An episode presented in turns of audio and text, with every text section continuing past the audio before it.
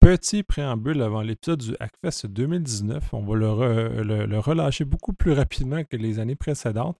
Euh, par ailleurs, il faut que je vous informe que le micro mobile est de moins bonne qualité, était mal calibré, donc vous entendrez peut-être mal certaines sections. Et comme l'épisode est enregistré en live, il y a certains bouts qui ont été retirés puisqu'ils n'étaient pas diffusables. C'est remarquable parfois, des fois plus subtil, donc ne formalisez pas avec ces, petits éléments-là. Et attachez-vous, c'est un épisode de deux heures, même après les bouts coupés. Donc, je souhaite une très bonne écoute.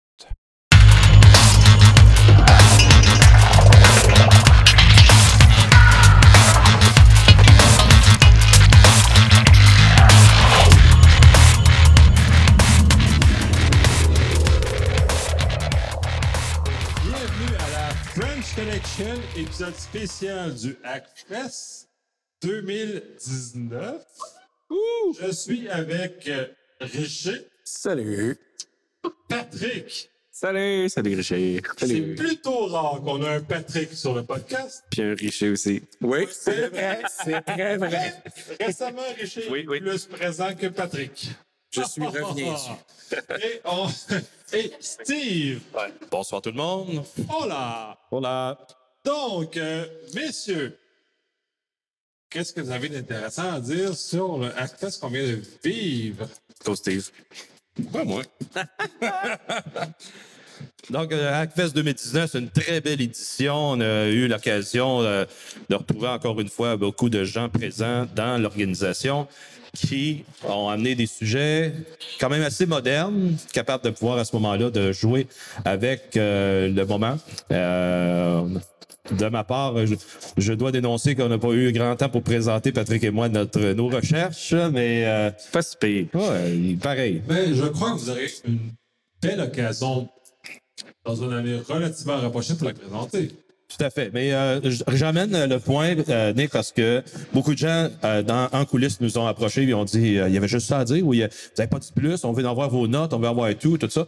Fait que oui, l'engouement, elle est là, les gens sont en appétit. On a vraiment, je crois, mm un teaser pour qu'après ça, on va pouvoir donner suite. Ça va être quand même assez intéressant. Oui, comme tu as dit au mois de mars. Donc, proche du mois de mars. En mois d'avril, il devrait y avoir quelque chose d'intéressant. Ouais, ouais, ouais, quelque chose de Dans ce genre-là. Ouais. Fait que l'objectif, en fait, c'est vraiment de, de mettre public tous les scans, toutes les IP, tous les subdomaines, tous les services. On, on, a fait le scan, mais on n'a pas eu le temps de passer au travers tous les détails. Mais juste en regardant ce qu'on a trouvé, euh, dans les exemples qu'on a mis, il y avait euh, le site d'élection Québec avec euh, une injection SQL front page. Donc, euh, ça part mal, disons. Et juste encore une fois de souligner le travail inachevé et inachevable de migrer les sites du gouvernement canadien vers une, architecture, pour pas dire des, un protocole sérieux qui va à ce moment-là donner justice à le terme HTTPS et non pas juste de dire que ça, ça y va à peu près. Oui, mais au gouvernement du Québec aussi, là. On a vu des pages web de 2001, donc on parle de mise à jour. On est loin. Donc, euh, j'ai hâte de mettre ça. Ouais, on va mettre ça tout sur GitHub, mois de mars-avril. Yes. Ça va être intéressant à voir. Mm-hmm, mm-hmm. D'autres points ce week-end, Steve? Oui, mais justement, euh, je t'avais envoyé euh, que j'ai résumé en quelques mots notre, notre présentation qui vient d'une de, de, certaine source sur Internet se dit comme suit. Knowing is not enough, we must apply. Willing is not enough, we must do. Fait que si tout le monde prend ça en note euh, dans les gouvernements puis met ça en œuvre, ben Moses, on va avoir une belle société électronique dans laquelle on va pouvoir évoluer. Un jour. Mm -hmm. Ben d'accord. Toi, mon richer? Écoute, je suis arrivé tard. Je suis arrivé tard avec le beau trafic qu'on a eu vendredi. Oh, t'as-tu été pogné deux oh, heures? Oui, yes. J'ai été pogné, j'étais à 1,2 km de l'hôtel. Trois heures de route? C'est deux heures et demie. deux heures et demie de route. Ah, Donc, c'est, c'est plus que qu'est-ce que ça m'a pris de me rendre de chez nous jusqu'ici. Parce qu'il faut le dire, là, l'anecdote, pour ceux qui vont écouter ça, qui sont pas ici, euh, il y a eu un million de personnes qui ont perdu l'électricité dans la province. la date, hein? La date de? La date de, du 1er avril. Du 1er avril. 1er novembre. C'est pas une joke. C'est pas un poisson d'avril. C'est pas un 1er poisson d'avril. dans lequel on a eu la plus grande panne de. Ouais. Ouais, mais c'est pas la panne d'électricité qui a créé les délais. Là. Je veux dire, c'est le pont, euh, le pont Pierre-Laporte qui a fermé parce qu'il y a deux vannes qui ont viré À parce cause ont tardé de, retra- de re- restreindre le pont pour faire passer les vannes, tu sais. Fait que là, toute Il y la... en a passé un dans le jour qui est tombé. Il y en a tombé deux fois. Oui, exact. Pas fort. Non. Euh, ça va avec les sites web. ça. Gestion de risque. Mais c'est ça, dans, dans le closing ceremony, on a mis le screenshot de Hydro-Québec avec la map. Puis là, t'as l'hôtel qui est à un centimètre de toute la zone la rouge. zone complètement. Ça a été euh, très, Ouais, très close. ça aurait été... euh, non, ça aurait pas été le fun. Ils ont un générateur qui est incroyable. Ouais. Il y a un générateur qui est incroyable. Ça a l'air que ça dure plus que 12 heures. Donc, il aurait fallu qu'il le recharge un matin de je sais pas comment de diesel. Bon, on était assez de monde, on aurait pu pédaler. là, mais- Ben, en fait, le plan, c'était que chaque équipe de CTF hier soir, si ça plantait, Ouais. il fallait qu'ils pédalent Ouais. à tour de rôle une Ça fait du sens. Ça fait du sens. Non, Ça donne des points à chaque fois. prochaine, ça va être un plan. Ça va mettre des pédales. Des pédales, oui. CDF, pour être sûr qu'ils sont capables Ouais. de tenir la forme physique puis tenir la forme intellectuelle. Yes. Mais euh, c'est ça, ça a été proche. C'était tough. Puis quand t'es arrivé à l'hôtel, finalement, t'as-tu vu quelque chose? Je suis arrivé trop tard pour prendre mon badge, donc euh, je suis pas allé voir grand-chose. Mais euh, donc, euh, après ça, je suis me coucher. Mais à matin, été capable de pouvoir arriver. J'ai vu quelques talks. Puis, comme d'habitude, je suis surtout content de vous voir. Je suis surtout vraiment content de vous voir. C'est vraiment Nous autres, c'est. C'est vraiment le fun. Puis justement, de pouvoir faisait longtemps. participer. Ah oui, non, mais ça faisait, ça faisait deux ans. Ça faisait deux ans. Donc, c'est pour ça que c'est bien le fun. Moi, je trouve ça le fun. Puis en plus, j'ai amené mes enfants aujourd'hui. Oh. Fin de semaine, j'en ai amené deux. Ouais, j'en ai amené deux, deux de cinq, mais euh, c'était pas, ouais, c'est pas les plus tannants, mais quand même. Fait que c'était pas super. Ouais, non, t'as pas amené les plus tannants, là. c'est quand même parce que t'avais quand même peur à ta maison. ouais, non, j'avais pas le choix. J'avais pas le choix, parce qu'autrement, c'était ça ou ils s'engueulaient à la maison. Donc, ils s'engueulent dans la chambre d'hôtel à la place. Fait que c'est moins pire. Mais non. c'est pas, c'est pas super que ça. Comme contrôler le dommage, quand même, c'est un billet. Ouais, ouais, ouais, c'est du risk management. Même au Hackfest, on l'a ressorti aussi. Là. On a eu euh, dans nos formations le nombre d'entreprises, de commissions scolaires, de gouvernements qui s'inscrivent jamais euh, étaient pas mal tous présents. là. Euh, ça, a, ça a été spécial, mettons. Puis c'est sûr que l'événement, juste en tant que tel, plus 300 personnes versus l'année passée, euh, ça a dépassé notre euh, le pourcentage habituel que ça grossit. Là. Donc, il y a un engouement réel. Puis si on n'avait pas été sold out parce qu'on a, on aurait imprimé plus de badges, je pense qu'on les aurait vendus encore plus. Là. Euh, puis il n'y avait rien sur les badges. Hein. Ouais, il n'y avait rien. Mais, Il y avait rien. mais ça, euh, ultimement, j'ai pas accès à vos, euh, votre billetterie, mais j'imagine que vous avez vu probablement beaucoup plus de monde du gouvernement du Québec s'intéresser. Oui, mais tout ce qui est para-gouvernement, là, tu sais, mon exemple de commission scolaire, j'ai pas d'autres idées, là, mais tout ce qui était attaché un peu plus public, qui ont généralement zéro, mais totalement zéro budget, se sont pointés à l'événement ou à une formation. Les services de police aussi. Oui, service de police, je pense qu'on en a eu deux, trois fois plus que d'habitude. non? Ouais, ouais. Ils sont souvent là, mais je veux dire, en quantité, euh, au lieu de venir une ou deux personnes, il était Par 5 à intérêt 10. là. personnel, mais là, c'est un intérêt professionnel qui était Ouais. backé par hiérarchie. là. C'est ça, j'ai trouvé ça. Oui, oui, oui, exact. Et en plus, ben là, je déclarais quand même quelqu'un qui vient de se joindre à nous, Damien. Coucou Salut! Il a par- il a fini par se joindre à nous autres. Si jamais vous trouvez un passeport, n'hésitez pas à me le rendre. hein. Mais euh, cela étant, euh, sa, sa conférence même a généré énormément d'intérêt Oui. Euh, pour beaucoup de gens parce que euh, je ne cacherai pas que j'ai dirigé Damien vers une zone d'intérêt particulier. Mais cela étant, l'intérêt que ça a généré est beaucoup plus important que j'avais pu, j'avais pu estimer. Et euh, il a été largement sollicité suite à sa conférence de vendredi. A été euh, interpellé. C'est simple, hein. j'ai rencontré plus de gens de ministère en deux jours qu'en 30 ans en France. Hein, soyons très clairs. Je n'ai- Je n'ai jamais vu autant d'hommes euh, de voilà, de soit de loi, de justice, de police et de ministère. Donc ça prouve aussi qu'il y a une écoute et une envie. Euh, ce qui était vachement intéressant, c'est qu'ils sont carrément tous venus. En plus, c'était en paix. Euh, donc non, non, c'était vraiment euh, très intéressant. Et dans, dans tous les cas, dans ce que j'avais expliqué, c'est que moi, les informations que j'ai trouvées, il fallait que ça soit en- dans leurs mains Ouais. pour qu'ils puissent gérer, contrôler, faire un petit rappel quand même, hein, côté éducation, parce que ce que j'ai trouvé euh, et peut être inquiétant dans le principe où on se rend compte que beaucoup d'employés euh, utilisent leur mail, alors que ça soit étatique ou d'entreprise, hein, mais se rendre compte que des gens utilisent les mails de leur entreprise pour aller sur un site euh, pornographique, euh, pour aller sur un site de jeu, alors qu'ils sont censés travailler. Euh, déjà, ça me permet de connaître leur nom, leur prénom, ensuite leur profession, sans oublier tous les mots de passe qui permettent de faire un environnement autour de cette personne, parce que soit c'est le mot de passe qu'elle utilise partout, ça je l'ai vu dans certains black market, hein, euh, où la personne apparaissait dans plusieurs bases de données différentes, mais c'était le même mot de passe.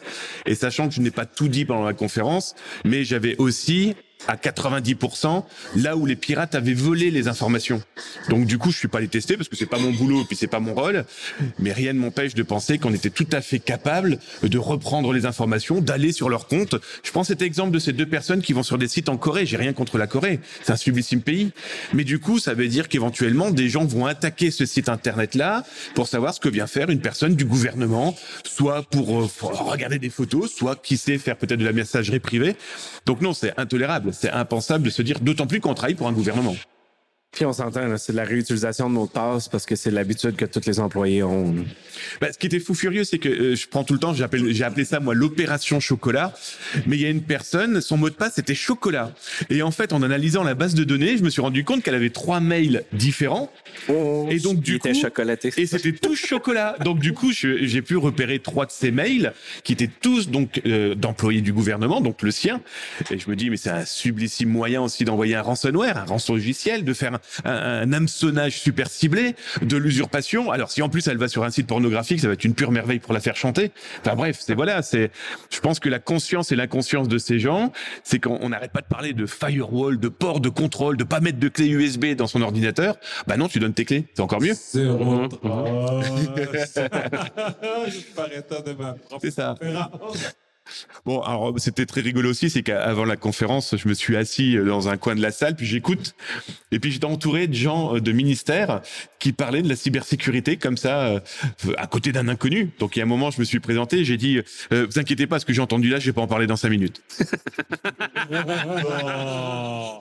Euh, Par ailleurs, euh, ceux dans la salle, euh, levez la main. euh, je vais vous passer le micro si vous voulez intervenir. Ne gênez-vous surtout pas. Alors pour information, toute personne qui posera une question pertinente aura le droit de partir avec un goodies, T'es as-tu porté en plus? un baiser de Steve. Non, mais il nous a dit qu'il y avait quelque chose de bien ce soir, Steve. Donc, euh, oh, il a la tête. What the fuck? Ah, c'est ça qui nous a amené. Donc, hein? Oui, oui, mais tu tiens loin aussi, je remarque. Oui, oui. Le Mec est à 10 pieds de la, de la table. Prudent quand même. Euh, ben, est-ce que c'est très intéressant, mais de toute façon, euh, pour ramener un peu ce que Damien dit, je suis un peu fasciné parce que tout l'épisode Ashley Medicine était quand même assez fait un nombre de chocs assez important sur le fait qu'il y avait énormément de courriels euh, de gens, de courriels professionnels. Euh, on a fait beaucoup d'états du fait que c'était des courriels professionnels américains dans l'armée, par exemple. Euh, c'est une chose. Euh, par ailleurs, euh, ils ont bien appris parce qu'on en a, t'en as vu dans le dark web. Puis, puis faut, faut, le- faut le dire, le dark web, c'est pas, t'es pas allé briser un système de quelqu'un. T'es juste allé dans une zone où les gens échangent des informations qui ont déjà été brisées. Et, cela étant, puis c'est important parce que les gens ne comprennent pas que ils pensent que parce que tu es dans le dark web, cassé un système. Du tout. Et tu pas cassé de système. Et c'est pour ça que c'est important de bien préciser, c'est que euh, j'ai vraiment eu trois phases. D'abord avec un chrono où j'ai vraiment trouvé ces informations, juste pour info, hein, 110 000 mails, dont 97, avec- 97 000 avec un mot de passe. Euh, on a parlé du dark web, mais c'était aussi sur le web. Vous prenez Pastebin, vous prenez le moteur de recherche, il est faramineux côté fuite d'informations parce que des gens les ont lâchés. Euh, Je prends l'exemple de Google, vous prenez un, un- simple Google Doc demandant une adresse mail particulière, il va vous sortir toutes les bases de données que des pirates ont utilisées, ont largement pressé comme un citron. Aujourd'hui, il faut vraiment prendre de cette idée-là. hein. Les mecs, ils ont un citron en la main, ils le pressent pour voler le jus, pour vendre les pépins, pour prendre le zeste et vous revendre la peau. Ils font exactement ça. Puis Et il là- a ça quatre ans après pour recommencer. C'est ça. drôle. On l'a vu avec l'actualité, right? C'est ça. Ça, c'était Et incroyable. une fois qu'ils ont volé les informations, qu'ils les ont utilisées, parce qu'il y en a très certainement qui ont 2, 3, 4 ans. Il y en a qui sont beaucoup plus récentes, parce que ce que je n'ai pas raconté dans la conférence, c'est que je suis capable d'avoir eu, parce que j'ai lu leurs messages à ces pirates dans des lieux privés que j'ai pu infiltrer pour X méthodes, euh, qui expliquent très clairement où ils ont volé les données. Donc du coup, en plus, ils se donnent entre eux les clés d'accès à ces bases de données euh, qu'ils ont infiltrées, qu'ils ont volées par des choses toutes simples, hein, de la SQL, hein, euh, une injection. Beaucoup utilisent des logiciels que la NSA nous envie. C'est Avige. Avige, logiciel fabriqué par des Iraniens il y a 10 ans, qui est encore utilisé par des mômes. Parce que là, dans ce dark web, darknet, mais aussi sur le web, c'est beaucoup aussi d'adolescents. C'est beaucoup de jeunes qui ont compris qu'il y avait énormément d'a- d'argent à se faire. Des gens sont venus me voir en me disant, ah, mais comment vous faites? Certes, ça fait 30 ans que je fais ça, mais c'est rien d'autre qu'un business qui, il y a pas très longtemps, s'appelait Loirez, qui aujourd'hui ne rapporte plus d'argent, et c'est malveillant. On fait, hop, on change de business. Et le business de la donnée, on, on l'a vu, hein. Ici, on peut récupérer des tickets pour aller acheter des poulets. Euh, Il y a d'autres méthodes pour gagner de l'argent aussi dans ce business-là. hein. C'est bon du Saint-Hubert pour 3 millions de données de Desjardins. Moi, j'espère que c'était du blanc, hein. Du blanc de poulet avec de la sauce, hein, parce que là, le garçon, il s'est fait avoir. Ben, je veux dire, 200 dollars de poulet pour euh, un million de dollars de données, c'est- pas mal. c'est pas mal. J'aurais préféré un million de, un million de poutine, moi, mais bon. Ils sont où nos poutines, by the way? Ouais, mais je sais pas, c'est toi qui es supposé être responsable de ça. Ils m'ont dit, voilà 40 minutes. Hey! Et pour rajouter, parce que euh, pendant la conférence de Damien, l'espace n'était pas présent à ça, et j'ai vu un certain nombre d'informations qu'il m'a partagées. Euh, les fuites d'informations que j'ai pu voir, ce qui est troublant, c'est que plusieurs sont encore en vie. C'est-à-dire que j'ai vu des comptes courriels plusieurs fois. Et ça, ça ne veut pas dire que euh, la, personne est niaiseuse dans le dark web. Ça veut juste dire qu'elle est allée chercher l'information à plusieurs sources et à plusieurs répliques. C'est-à-dire à tous les six mois, elle va vider la base de données. Et le même courriel est présent à tous les six mois.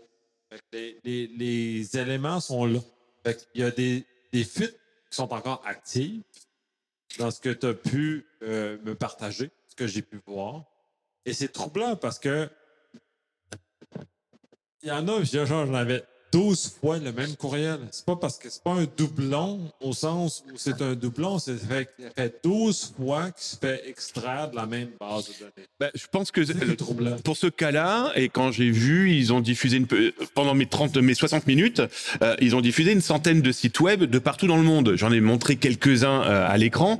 Euh, Il y a de fortes chances que certains de ces sites ne sont toujours pas corrigés et qui servent simplement d'abreuvoir. Donc les gars, ils vont tous les mois et puis ils vont regarder s'ils peuvent continuer à extraire. Et tant qu'ils vont pouvoir continuer à extraire, ils vont le faire. Et ce qui est génial ici, malheureusement, c'est une, une façon d'en parler, hein, mais les, les gars ont créé des API qui vont chercher directement pour eux. Et puis après, ils vont, euh, ils vont commencer à automatisé, c'est ça?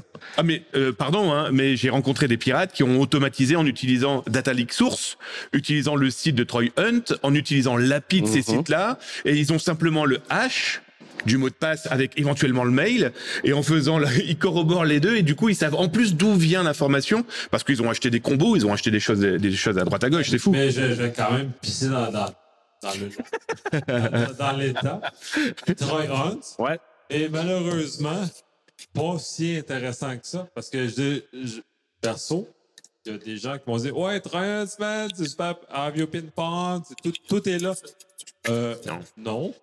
C'est juste pendant 1% de ce qui se trouve dans le dark web. C'est bien. Puis tu l'as dit dans ta conférence, mais je pense que ce que j'ai lu dans les articles qui ont suivi, les gens n'ont pas capté. La réalité, c'est que Trojan, c'est bien, mais c'est vraiment juste l'ultime wagon, de train, de, fin. C'est- l'ultime fin. le, le citron a été pressé tellement qu'il n'y a plus rien. Peut-être même les, les pépins restent puis ils essaient encore de tirer quelque chose. Ça, c'est Trojan, ce que tu as, puis Are You Pin Pond? Parce que tout ce que tu m'as pu me permettre, j'ai comme contre-vérifié dans, dans ce genre de choses-là. Et rien. rien n'y apparaît. Ah non, les- tous les sites que je vous ai montrés, aucun n'apparaissent dans ces lieux publics. euh, C'est terrible. clairement, c'est ça Mais- qui est fou. Et c'est ce qui est très inquiétant. C'est que du coup, qu'est-ce qu'on ne connaît pas? Moi, ce que je dis tout le temps, hein, c'est que je crains pas ce que je sais aujourd'hui, c'est ce que je crains, ce qui- ce qu'on va apprendre dans trois ans, parce qu'il sera trop tard. Mais si on, ambitionne là, sur le concept qu'on, de la base de données qu'on lit à tous les six mois, et puis qu'on revient sur le code des jardins, euh, que tout le monde pense que c'est euh, nouveau et que ça arrive juste chez Desjardins. Euh, ça arrive dans toutes les banques depuis une dizaine d'années. La revente d'informations, il y a un ring de, je veux dire, il y a un marché de ça au Québec, au Canada, partout, là, en fait. Euh, on a des contacts privés qui nous confirment la vente de ces informations-là dans des compagnies d'assurance à Québec depuis des dizaines d'années. C'est c'est pas par millions, là, mais C'est c'est pas malicieux non plus. Là. non, mais c'est ça. C'est, je veux dire, c'est pour avoir euh, des, des cartes de Saint-Hubert. Là. Euh, mais Non, mais ce- cela étant, puis tu dis quand c'est Saint-Hubert, euh, puis mais c'est, c'est con, mais c'est ça au final. dans sa conférence. Malheureusement, les compagnies ne mettent aucune énergie sur leur carte de fidélité. Puis dire là, on a parlé de la carte Inspire parce que le Journal du Québec en a parlé. C'est une chose parce qu'ils veulent ajouter un NIP. Mais les cartes de fidélité, globalement, ne sont pas considérées comme étant une, euh, une entrée dans les entreprises. Et malheureusement, c'est de l'argent. Ces cartes de fidélité-là représentent un certain nombre d'argent. Et Damien l'a clairement dit. Je, dois malheureusement euh, dire que dans l'article qui a suivi, ça n'a pas été spécifié. Et on, l'a dit sur le podcast, la carte Petro, euh, Petrocan ou whatever, comment elle s'appelle, euh, elle se fait vider allègrement. Mais Ah mais il y a des boutiques qui sont dédiées à ça. Hein. je vais être très clair avec vous. Il y a des boutiques qui sont dédiées à Saint-Hubert. Il y a des, des- des boutiques qui sont dédiées à vos cinémas. Il y a des boutiques qui sont dédiées à McDo, etc., etc. Oui, j'avais même vu les pétro-points là, quand Oui. tu vas se- à la station d'essence. On en a parlé. Et, et j'ai pas vu d'acte en conséquence parce que j'ai l'impression que ces entreprises-là, ces cartes de fidélité-là, ultimement, là, Non, mais non, pense-y, là, les, ent- les entreprises qui gèrent ça, là, ils n'ont pas d'équipe de sécurité, c'est un restaurant. Petro-Canada, c'est une compagnie qui gère de l'huile, puis ils ont décidé de faire une carte. là. Ils ont généré un ID, c'est tout ce qu'ils font. C'est une chose. Ils n'ont aucune idée. Les cartes de fidélité ont été élaborées par des gens qui sont en de l'entreprise.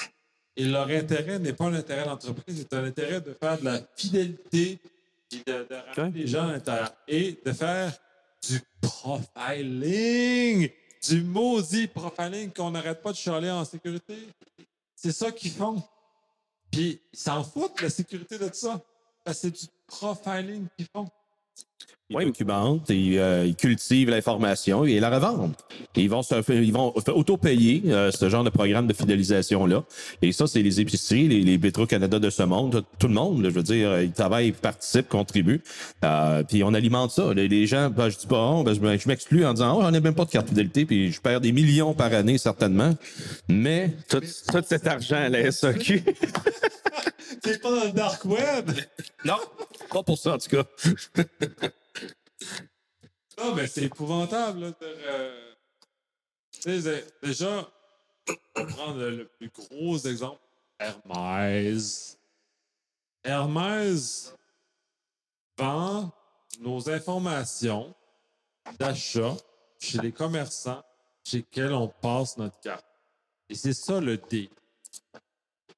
Les gens sont prêts à vendre tout leur profil d'achat volontairement contre des vulgaires Hermès qui sont de plus en plus difficiles à consommer parce que les compagnies américaines ne veulent pas, les compagnies aériennes américaines aériennes ne veulent pas vraiment euh, honorer les fameux points. Fait c'est de plus en plus difficile. Ben, c'est un coût pour elle, hein.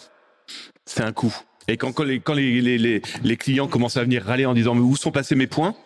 Alors qu'à la base j'avais le droit à un téléphone ou à un voyage supplémentaire et que la compagnie dit bah vous les avez consommés et le problème c'est que ces points sur ces cartes de fidélité sont considérés comme de l'argent liquide dans un dans une poche et que si vous perdez votre argent liquide la banque vous les remboursera pas les points de fidélité c'est exactement pareil Yes. Ça continue? Ouais, OK. Euh, non, ce qui était le fun aussi euh, au Hackfest, pour changer totalement de sujet, euh, les villages. Avez-vous fait des villages? ah oui oui Yes. Ouais, très bien. Cette année, ce qui était le f- incroyable, j'allais dire le fun, mais non, c'est vraiment incroyable, c'est euh, le fait qu'on ait quadruplé à peu près la grosseur. Euh, L'année passée, on avait une salle avec trois villages dedans. Cette année, on avait trois salles avec sept villages, je crois. Euh, la soudure a passé de six stations, six petites tables à 30 stations avec une salle complète. Ils ont euh, donné une affaire comme 800 badges électroniques de enfants, euh, version euh, débutant jusqu'à expert avec un truc euh, presque infaisable. Ils ont même fait un site, ben, un CTF, un concours euh, dans le noir avec des light sticks. Euh, un qui illumine pendant une minute super intense, un c'était cinq minutes moyen, puis un c'était euh, je pense 10 minutes. Fait que tu pouvais voir un peu, puis après ça, être aveugle pour, pour souder dans le noir. C'était quand même un bon concept. On a beaucoup de brûlés, non, c'est pas vrai. Mais le concept est vraiment cool. Les, les photos sont incroyables. Donc, euh, on a eu beaucoup, puis euh, on parlait de l'initiative des enfants au début. Euh, ce que Karine a fait, puis euh, aussi Anne-Marie. Euh, ils ont poussé les enfants à, oui, avoir des tâches dans l'événement, à être bénévoles, mais de- leur tâche principale était d'aller faire toutes les activités de tous les villages. Euh, donc, évidemment, là, la première journée, euh, ils ont soudé tout ce qu'ils pouvaient, puis c'était vraiment cool. Vraiment bien. On peut savoir le commentaire? Comment est-ce qu'ils ont vécu ça? Ben oui, tout à fait. Euh, oui, ben, euh, on n'a pas full d'enfants en Ben, les, les ceux présents. Là, on va commencer avec eux autres. Ah, ils s'en viennent. Ben, on va. Qui ça Oh, a- on a un papa qui. nous- Oh, un papa. Yes! Go for it, Nick. je suis, je suis, euh, je suis devant page, je suis pas bien avec mes enfants. J'ai des enfants là, et je trouve ça génial et magnifique. Donc, Yes. bravo, bravo, bravo, bravo à. Merci. Les pour apporter- C'est le gars du son hein, qui gère les podcasts après. apporter leur enfant à l'organisation. Merci à vous. Merci à toi. Merci. Merci énormément. Et euh, Bruno nous dit que les Oh, des swags qui s'en vont dans la foule. arrivés à un moment donné. Yes. Et, euh, sur le temps, on va faire du, du pouce sur euh, la soudure. euh, parce que moi-même, je ne suis pas allé parce que j'étais occupé à autre chose. Mais euh, les feedbacks que j'ai eus, c'est que le village de la soudure était excellent. nous a permis de, de- de- ont permis aux gens de euh, à des, euh, des concepts qui étaient euh, inexi- qui n'ont jamais pu toucher avant. Ils ont pu améliorer leur, pro- leur compréhension, leur habilité en termes de soudure. Puis, euh, c'est pour la Mhm. plupart des gens, je dire, euh, moi, je suis comme médiocre en termes de soudure. Mais euh, ça, a, l'a amené ces gens-là à aller plus loin. Oui, c'était de l'ouverture. C'est ça qui était cool. Très intéressant. Et c'est ouvrir à ce que c'est. Puis là, j'ouvre une porte à- au fait que c'est la première année qu'on a du RF au Hackfest.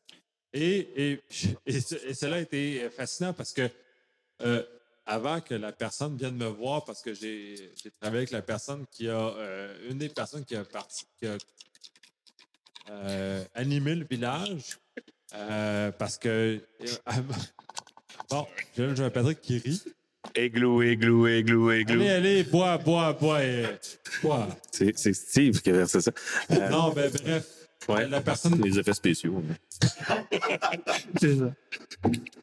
Bref, la personne est venue voir mes conférences. yes. m'a appris qu'il y avait un village RF que je n'avais aucune connaissance euh, au Hackfest. Et euh, dans le fond, j'ai appris que c'était année qu'il y avait un village Ouais, ouais. au Hackfest. Flash de radio amateur. Oui. C'était vraiment impressionnant l'équipement qu'il y avait. Euh, je sais pas si vous avez même vu dehors, à l'extérieur, dans le stationnement arrière. Ils ont installé des antennes, je pense, de 10-15 pieds. Euh, super impressionnant. Euh, il y avait des modules, je pense, qui allaient jusqu'à 10 GHz en termes de, de fréquence. Euh, L'expert, je sais pas exactement, mais c'est une des personnes ressources pour communiquer avec la station spatiale, était présent pour ça. C'est cette personne-là. Bon. que je t'ai rencontré Mais c'était incroyable, vrai, là, je veux dire. Oui. Oh oui, non, c'est insane. Puis, euh, en 2012, j'avais essayé de les approcher pour qu'ils viennent contribuer. Mhm. pas, À ce moment-là, euh, le, le, le, le mood n'était pas tout à fait à ça. Puis là, on a eu un- une première expérience tout à fait, euh, à mon sens, spectaculaire. Le, le SDR, l'approche, les radios, le RF, les ondes, comment faire rebondir les ondes dans la ionosphère, comment Il me parlait même du fait qu'il était capable de faire rebondir les ondes sur la Lune. Pour envoyer What? les ondes vers... Oh oui! Oh oui, non, c'est fucking insane. Le gars, Je savais que ça rebondissait ces nuages de stratosphère, là, mais... Ça bande, ça bande sur la Lune. Il me disait à 7 Fait qu'il est capable de faire envoyer le signal assez fort, puis il bande sur la Lune pour aller vers quelqu'un d'autre. Puis faut que le. Faut que c'est des mathématiques. Et tous ceux qui écoutent, les mathématiques, c'est important. Euh, pour calculer le fait que tu bandes vers la Lune et tu fasses renvoyer vers ailleurs. Et c'est- c'était spectaculaire. J'étais Mhm. comme glowé parce que ma capacité mathématique n'est- n'est pas là. Clairement, je pense que tout le monde ici n'est pas là. Mais cela étant, euh, c'est super intéressant. Euh, pour moi, c'est une première initiative très intéressante. Euh, je sais que dans le niveau des CTF, il y avait une initiative aussi au niveau des, euh, des VSDR qui était très intéressante. De faire joindre ça dans l'ensemble de, de- de l'offre du Hackfest et de faire progresser ça, ce serait euh, très intéressant. Puisque, Puis, euh, Même dans le CTF classique, je crois, je- il y avait une track 100% SDR pour obtenir. euh, je pense qu'il y avait des codes qui étaient transmis. Et le la village de radio amateur ont mis, en fait, euh, un des responsables de notre CTF qui est en lien avec eux, a développé une track qui émettait un- sur un channel FM, je me souviens plus le poste, euh, les données de la guerre froide, le même message qu'il a recopié avec des, euh, des Russes qui parlent et des bip bip de morse, je sais pas quoi. un number station. Ouais, un number station, merci. Euh, puis il avait réinclus un flag à l'intérieur que je sais pas c'est quoi, mais il m'a fait écouter ça sur la radio euh, tout simplement. Là, c'est vraiment incroyable. Non, mais on est, on est rendu là, c'est effectivement très intéressant. Là. Bon, j'ai kiffé parce que j'ai travaillé dans ces environnements-là avec ces gens-là. euh, c'était- deux solitudes, les gens des TI, les gens des, euh, du RF. Je trouve ça très bien qu'on on puisse trouver un lieu commun pour collaborer, pour arriver à des environnements euh, très intéressants. Et euh, pour nos éditeurs, c'est parce que vous savez que les pneus de vos autos diffusent avec une MAC adresse unique l'état de votre pression de vos pneus. Fait qu'on est capable de suivre votre véhicule spécifiquement. Si on est capable de lire les fréquences RF, by the way. Ouais, tu mets des petites fréquences un peu partout sur les rues, tu peux traquer, euh, traquer beaucoup de monde, c'est super le fun. Même pas besoin de cellulaire. Fini la vie privée. Yes. Euh, on voulait faire parler des jeunes euh, parce que Max, ça t'attend de parler dans un micro? Oh! Oui. Yes. Un jeune. Juste pour savoir que- comment tu as aimé le Hackfest. Qu'est-ce que tu as fait? Vas-y, le micro est là. C'est le fun. Yes!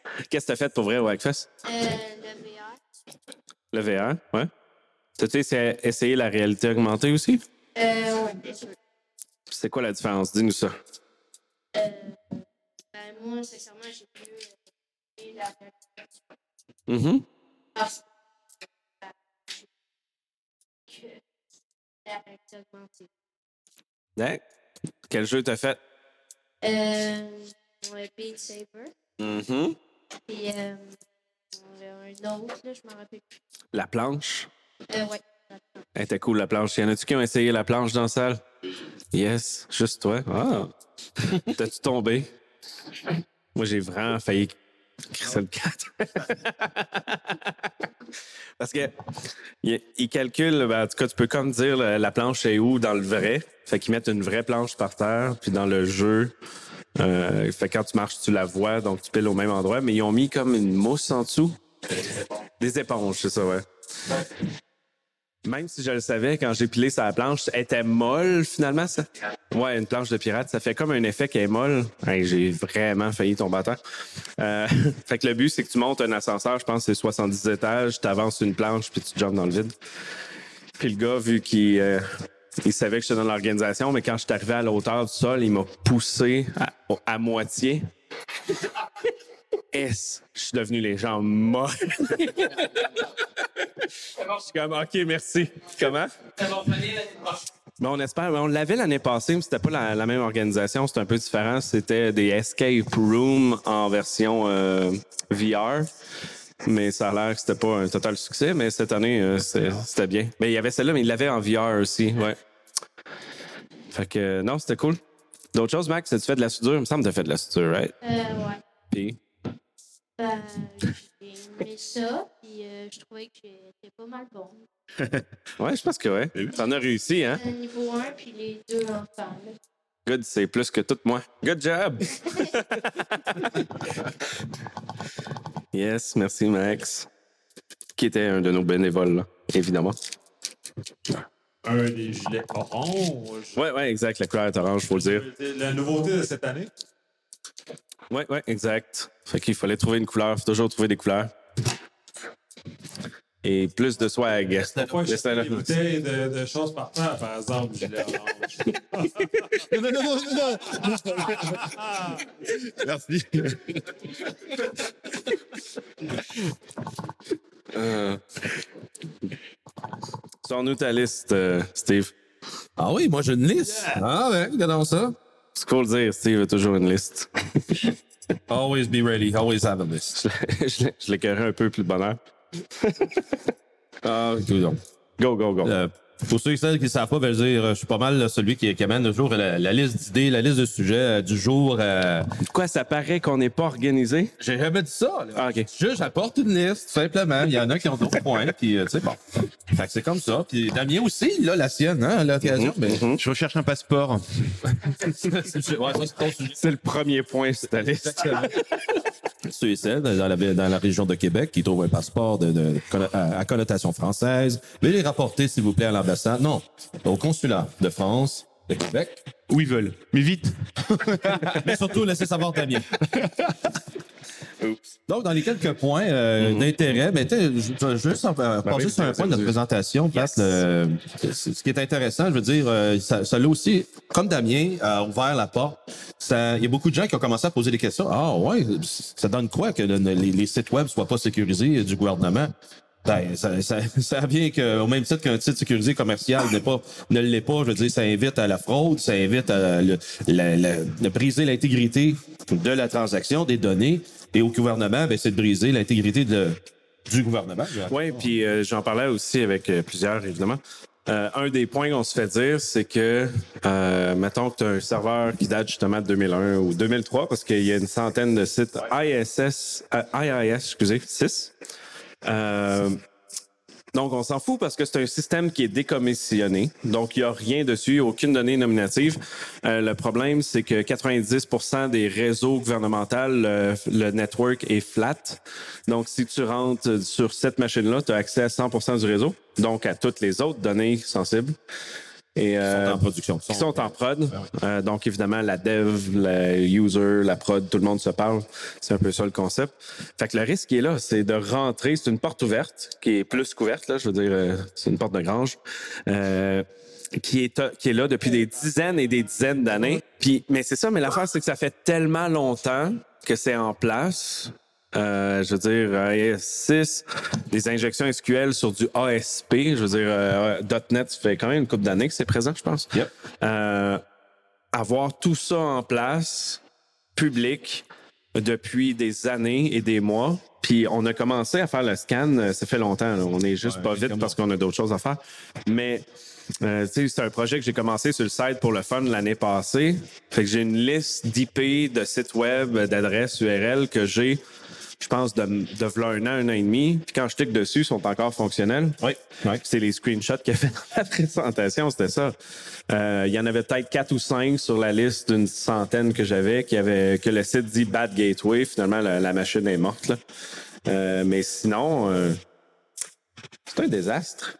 Un désastre, temps, une bonne révélation. Puis euh, encore là, euh, ça va avoir servi. Le, but là-dedans, en fait, ces recherches-là, c'est d'amener, là, encore une fois, une sensibilisation aux preneurs de décision, puis de leur faire comprendre que malgré qu'est-ce qu'ils se font donner de par le pas, leur base de travaillant, ben ça marche pas. Là. La réalité perceptible, encore là, du public, on n'a pas rien brisé, on n'a pas rien fait de, de, de, de, contrevenant à quoi que loi que ce soit. C'est la perspective publique de n'importe quelle organisation à travers le monde qui peut venir voir les sites ici puis ils disent Hey, c'est ça qu'on est, c'est ça qu'on représente. Fait ça, fait durer un peu notre affaire. Fait que euh, les, les preneurs de décision, ben, j'espère juste qu'ils en prennent note et qu'après ça, ben, qu'ils il lance la directive du haut vers le bas. Faut que ça se règle. Oh, je vois quelque chose juste avant, avant quelque chose. Je vais juste pointer que le service de la poutine est là. Merci. Joyeux anniversaire! Joyeux anniversaire! Wow! Il va y avoir beaucoup d'éditions de son après. C'est quoi? C'est pour nous. Merci. Ouais. T'as pas soupé, toi? Peux te fermer la fenêtre. Merci! Non, mais c'est parce que ça va être frais après. Ouais, bonne idée. Euh, vous aviez une question, je vous en prie, allez-y. Euh, oui, j'avais une question par rapport à euh, Merci. votre présentation. On- le gouvernement du Québec a euh, comme projet de centraliser ses serveurs et peut-être de poster ses données sur des serveurs privés. ouais. Il est là, cinq. Amazon, excuse. ben, Monsieur AWS, WS, Merci. etc. Yes. Puis, ben, c'est sûr que ça amène des, des, des, des concerns à ah, ça va être qui qui va avoir accès à nos données. Mais avec euh, la, la- la recherche que vous faites, euh, j'ai comme plus l'impression que nos données sont déjà accessibles C'est pas. Mhm. que tu donnes la peine. Fait Il oui, euh, Il est déjà trop tard. Ça, c'est la réponse. Déjà trop tard, donc est-ce que c'est vraiment une mauvaise solution d'utiliser des euh, fournisseurs privés pour euh, Ben, poster nos données? ma version à moi, puis vous vous embarquerez par-dessus, là, mais aller vers le cloud, ça veut dire que tu gères plus les infrastructures. Euh, si on gère plus les infrastructures, ça veut dire qu'on enlève peut-être 50% des problèmes de sécurité qu'on a. Donc, je pense que c'est mieux. Parce que si tu prends le cloud d'Amazon, leur sécurité, c'est environ... Je pense qu'ils ont investi quelque chose contre 5 milliards en sécurité informatique. Si on, si on parle du gouvernement du Québec, on peut compter ça en dollars là, sur deux, trois mains. là. Euh, non, mais c'est vrai. Euh, fait que c'est sûr que les serveurs vont être mieux. La problématique ne sera plus sur les serveurs, ça va être au niveau applicatif.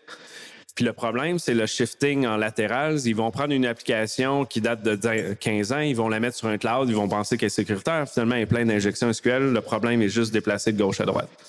Ça, c'est l'enjeu. Mais on sauve de l'argent parce qu'on gère plus les infrastructures. Ils sont gérés par du monde qui savent qu'est-ce qu'ils font. Euh, beaucoup mieux, puis on n'a plus besoin de s'en occuper. Donc, on peut transférer le knowledge des personnes qui gèrent des serveurs à l'interne. Oui, Steve, ça sera pas long. Vers euh, une entreprise qui gère ça comme il faut. Donc, tu peux mettre ton knowledge sur la, partie sécuritaire que tu devrais mettre en place. C'est super beau ce papier, ça marche, mais avant que ça soit réalisable, ben là, on parle d'années. Où ce que je dois amener une précision dans l'explication de Patrick, c'est vraiment deux parties. La première, c'est l'hébergement. L'hébergement, comme Patrick l'a décrit, A1, veut dire, c'est des hébergeurs qui ont vu, qui ont fait le devoir, veut dire, la redondance, elle est là, indéniable. Ce que le, le, le bas blesse, et c'est ça les fuites d'informations que l'on voit à travers le monde de n'importe quelle organisation, c'est ça veut dire que le- le- la gestion de cette information-là, il y a un humain qui vient à ce moment-là programmer soit l'accès au, euh, à l'applica- euh, au WAF, au Wa- l'application Firewall qui est hébergé chez euh, cette info nuagique-là, ou bien tout simplement comment est-ce qu'il manipule les données, il donne des droits d'accès. Donc, ça, ça appartient à l'organisation qui vient mettre ces données-là dans ce nuage. Ça, ça devient à ce moment-là un gros risque parce que ils ont déjà de la misère à gérer. Je prends juste l'exemple au gouvernement du Québec. Il n'y a même pas de classification d'informations. Fait qu'autrement dit, demain matin, ils veulent dire, hey, on va tout mettre ça en info nuagique. Ouais, mais qu'est-ce que tu priorises à protéger ou à mettre ça en info nuagique que telle autre euh, pièce d'information? Il en a aucune idée. Et ça, je te fais une comparaison. Mettons, le gouvernement fédéral, ça fait des dizaines d'années, là, que c'est classifié. Autrement dit, une information secrète, une information protégée, etc. Donc, qu'est-ce qui est, qu'est-ce qui est important? Ah, OK, une information secrète, il faut mettre tel type de, de- de sécurité là-dessus, tel type de chiffrement, etc. Il y a vraiment une liste prédéterminée d'informations. Comme si l'information est classifiée de cette telle façon, il y a une procédure qui va aller, une procédure physique, une procédure de documentation, une procédure de storage, etc. Et ici, au Québec, il n'y a rien de ça. Là. Fait qu'on est au point mort. On commence à zéro. Fait que tu peux pas dire du jour au lendemain, on, on protège tout, on, on, on met la, la, la, la, la sécurité sur tout, le chiffrement, puis après ça, on va, on va faire le tri. Hey, ça va coûter de beurrer. Et surtout, tu protèges l'information qui n'a pas besoin de l'aide, donc tu consacres des ressources qui n'ont pas besoin d'être euh, mises en contribution. Fait que ça fait mal, ça, ça tire du jus dans le sens que tu vas prendre plus de temps à protéger de l'affaire qui n'ont pas d'affaire à l'aide. Tu vas mal prioriser tes, tes, tes, euh, ton temps par rapport à faire ces affaires-là. Fait qu'on arrive au bout de la ligne. Qu'est-ce qu'on a protégé? Comment est-ce qu'on a, on a-tu rehaussé notre sécurité réellement?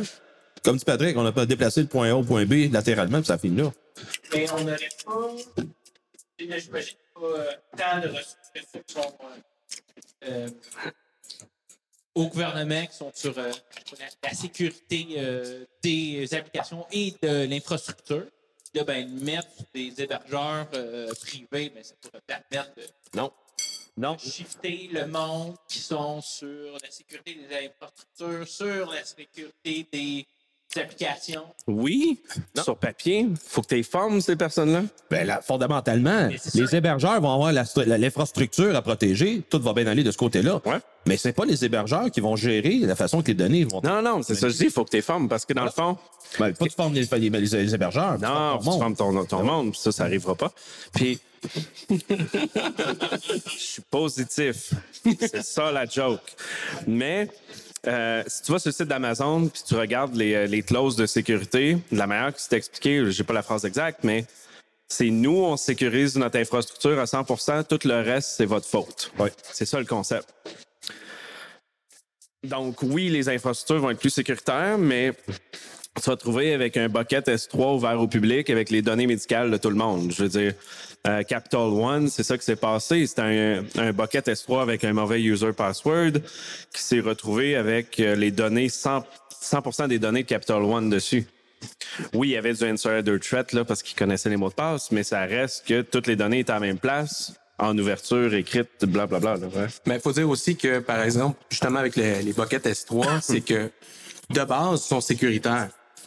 Il faut vraiment que tu veuilles changer les permissions puis tu connaisses pas ton affaire pour pouvoir les ouvrir autant. Ne sous-estime pas nos talents en TI. Ah non, c'est sûr, mais c'est parce que à quelque part, de base, ça c'est c'est barré. Si on s'entend, de base, c'est barré, il n'y a pas grand droit. Mais autrement, euh, c'est parce que les gens se donnent pas la peine de vouloir l'apprendre. Fait que tout tout ce qu'ils font, c'est qu'ils prennent, bon, on a besoin des droits, bon, on ouvre tout administrateur. tu sais, c'est la même affaire que d'utiliser l'administrateur partout, là. Même chose. Fait que ça, à ce moment-là, c'est pour ça, c'est que les gens font pas l'effort de comprendre qu'est-ce que là, ça a comme impact. Puis après ça, c'est pas leur problème, parce que, regarde, ça Why not? problème. Why not? Anyway. Donc, à la base, c'est ça, c'est quand même bien, mais c'est parce que c'est encore une fois l'humain qui est le problème, puis euh, qui vient causer des qui vient causer des troubles dans tout ça parce qu'il est trop paresseux pour essayer de trouver comment faire. Oui, puis malheureusement, tu sais, puis sans, sans être méchant, mais au niveau des fonctionnaires, le, le concept de formation a été abandonné il y a vraiment longtemps. C'est un cercle vicieux. Si tu te formes pas, tu rien, tu veux rien apprendre, donc tu restes stagné dans les années 50.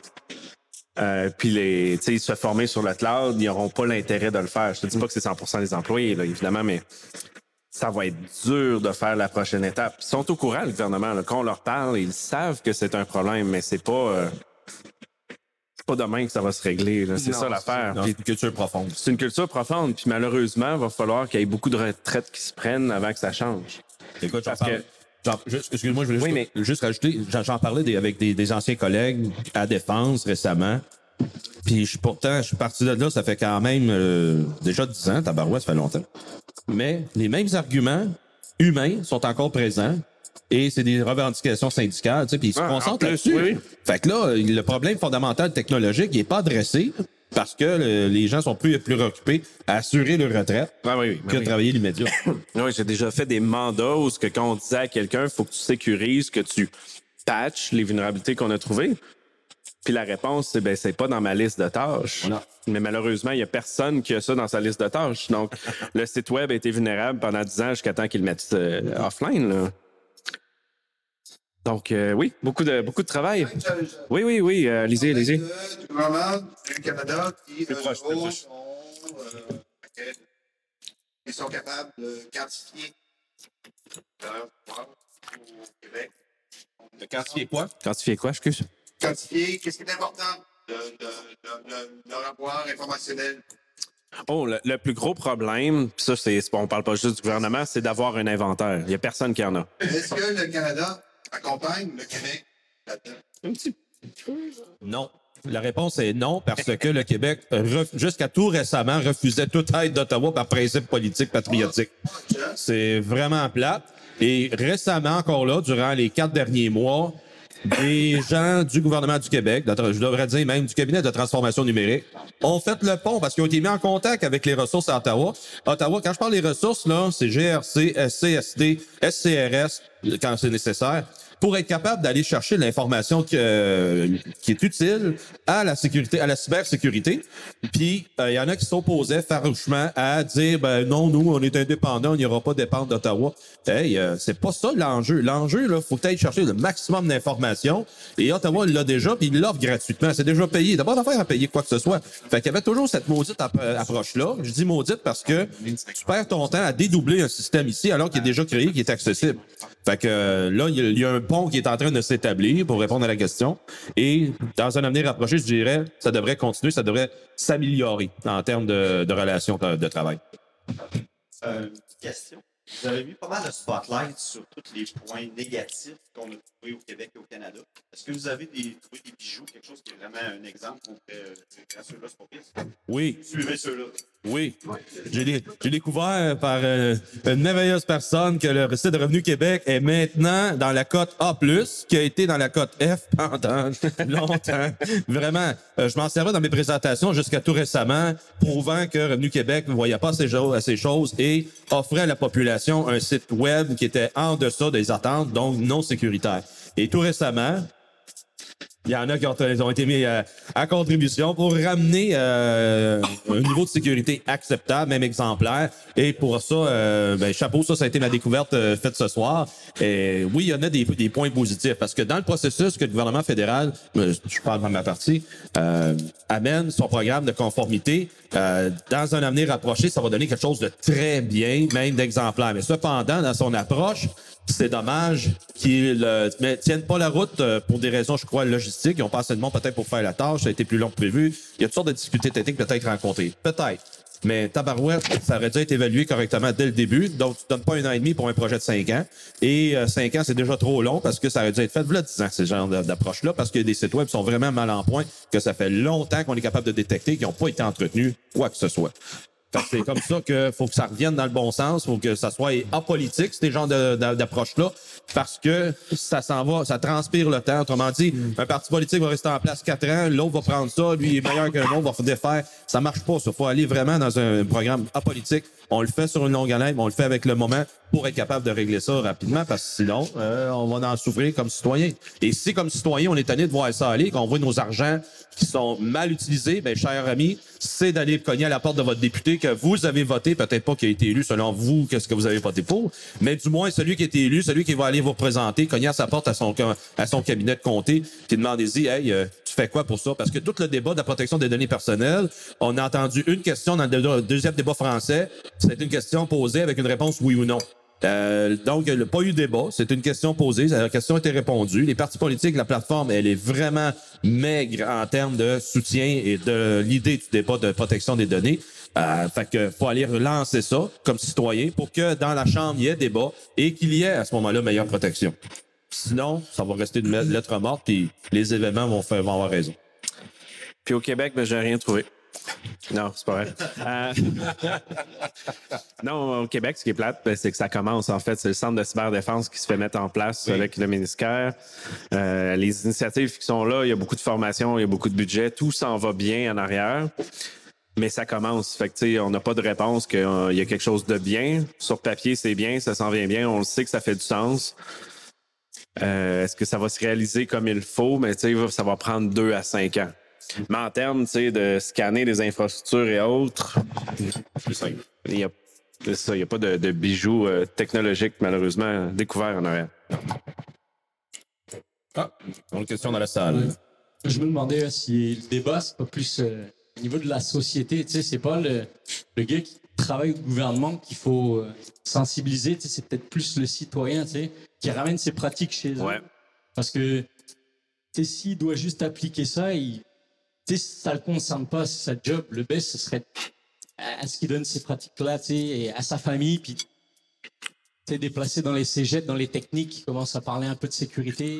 Et, non, mais une introduction à, à parler de mots de passe, tu sais, mot de passe fort ou faible. Mais, Vas-y. OK. Ouais, je vais te laisser rire. Euh, faut que le concept de sécurité euh, comment dire ça? Dans la vie de tous les jours, c'est pas le bon terme, mais que quand on va à l'école au primaire, qu'on comprenne que les données ont une valeur, qu'il faut que ce soit sécuritaire, au, secondaire, cégep, etc., qu'il y ait quelque chose là-dessus. Tu sais, c'est rendu aussi important qu'un cours euh, sur euh, l'argent ou peu importe là, au primaire secondaire. Il faut que ça soit là pour que tout le monde soit responsable. En fait, c'est plus un concept de responsabilité et de compréhension.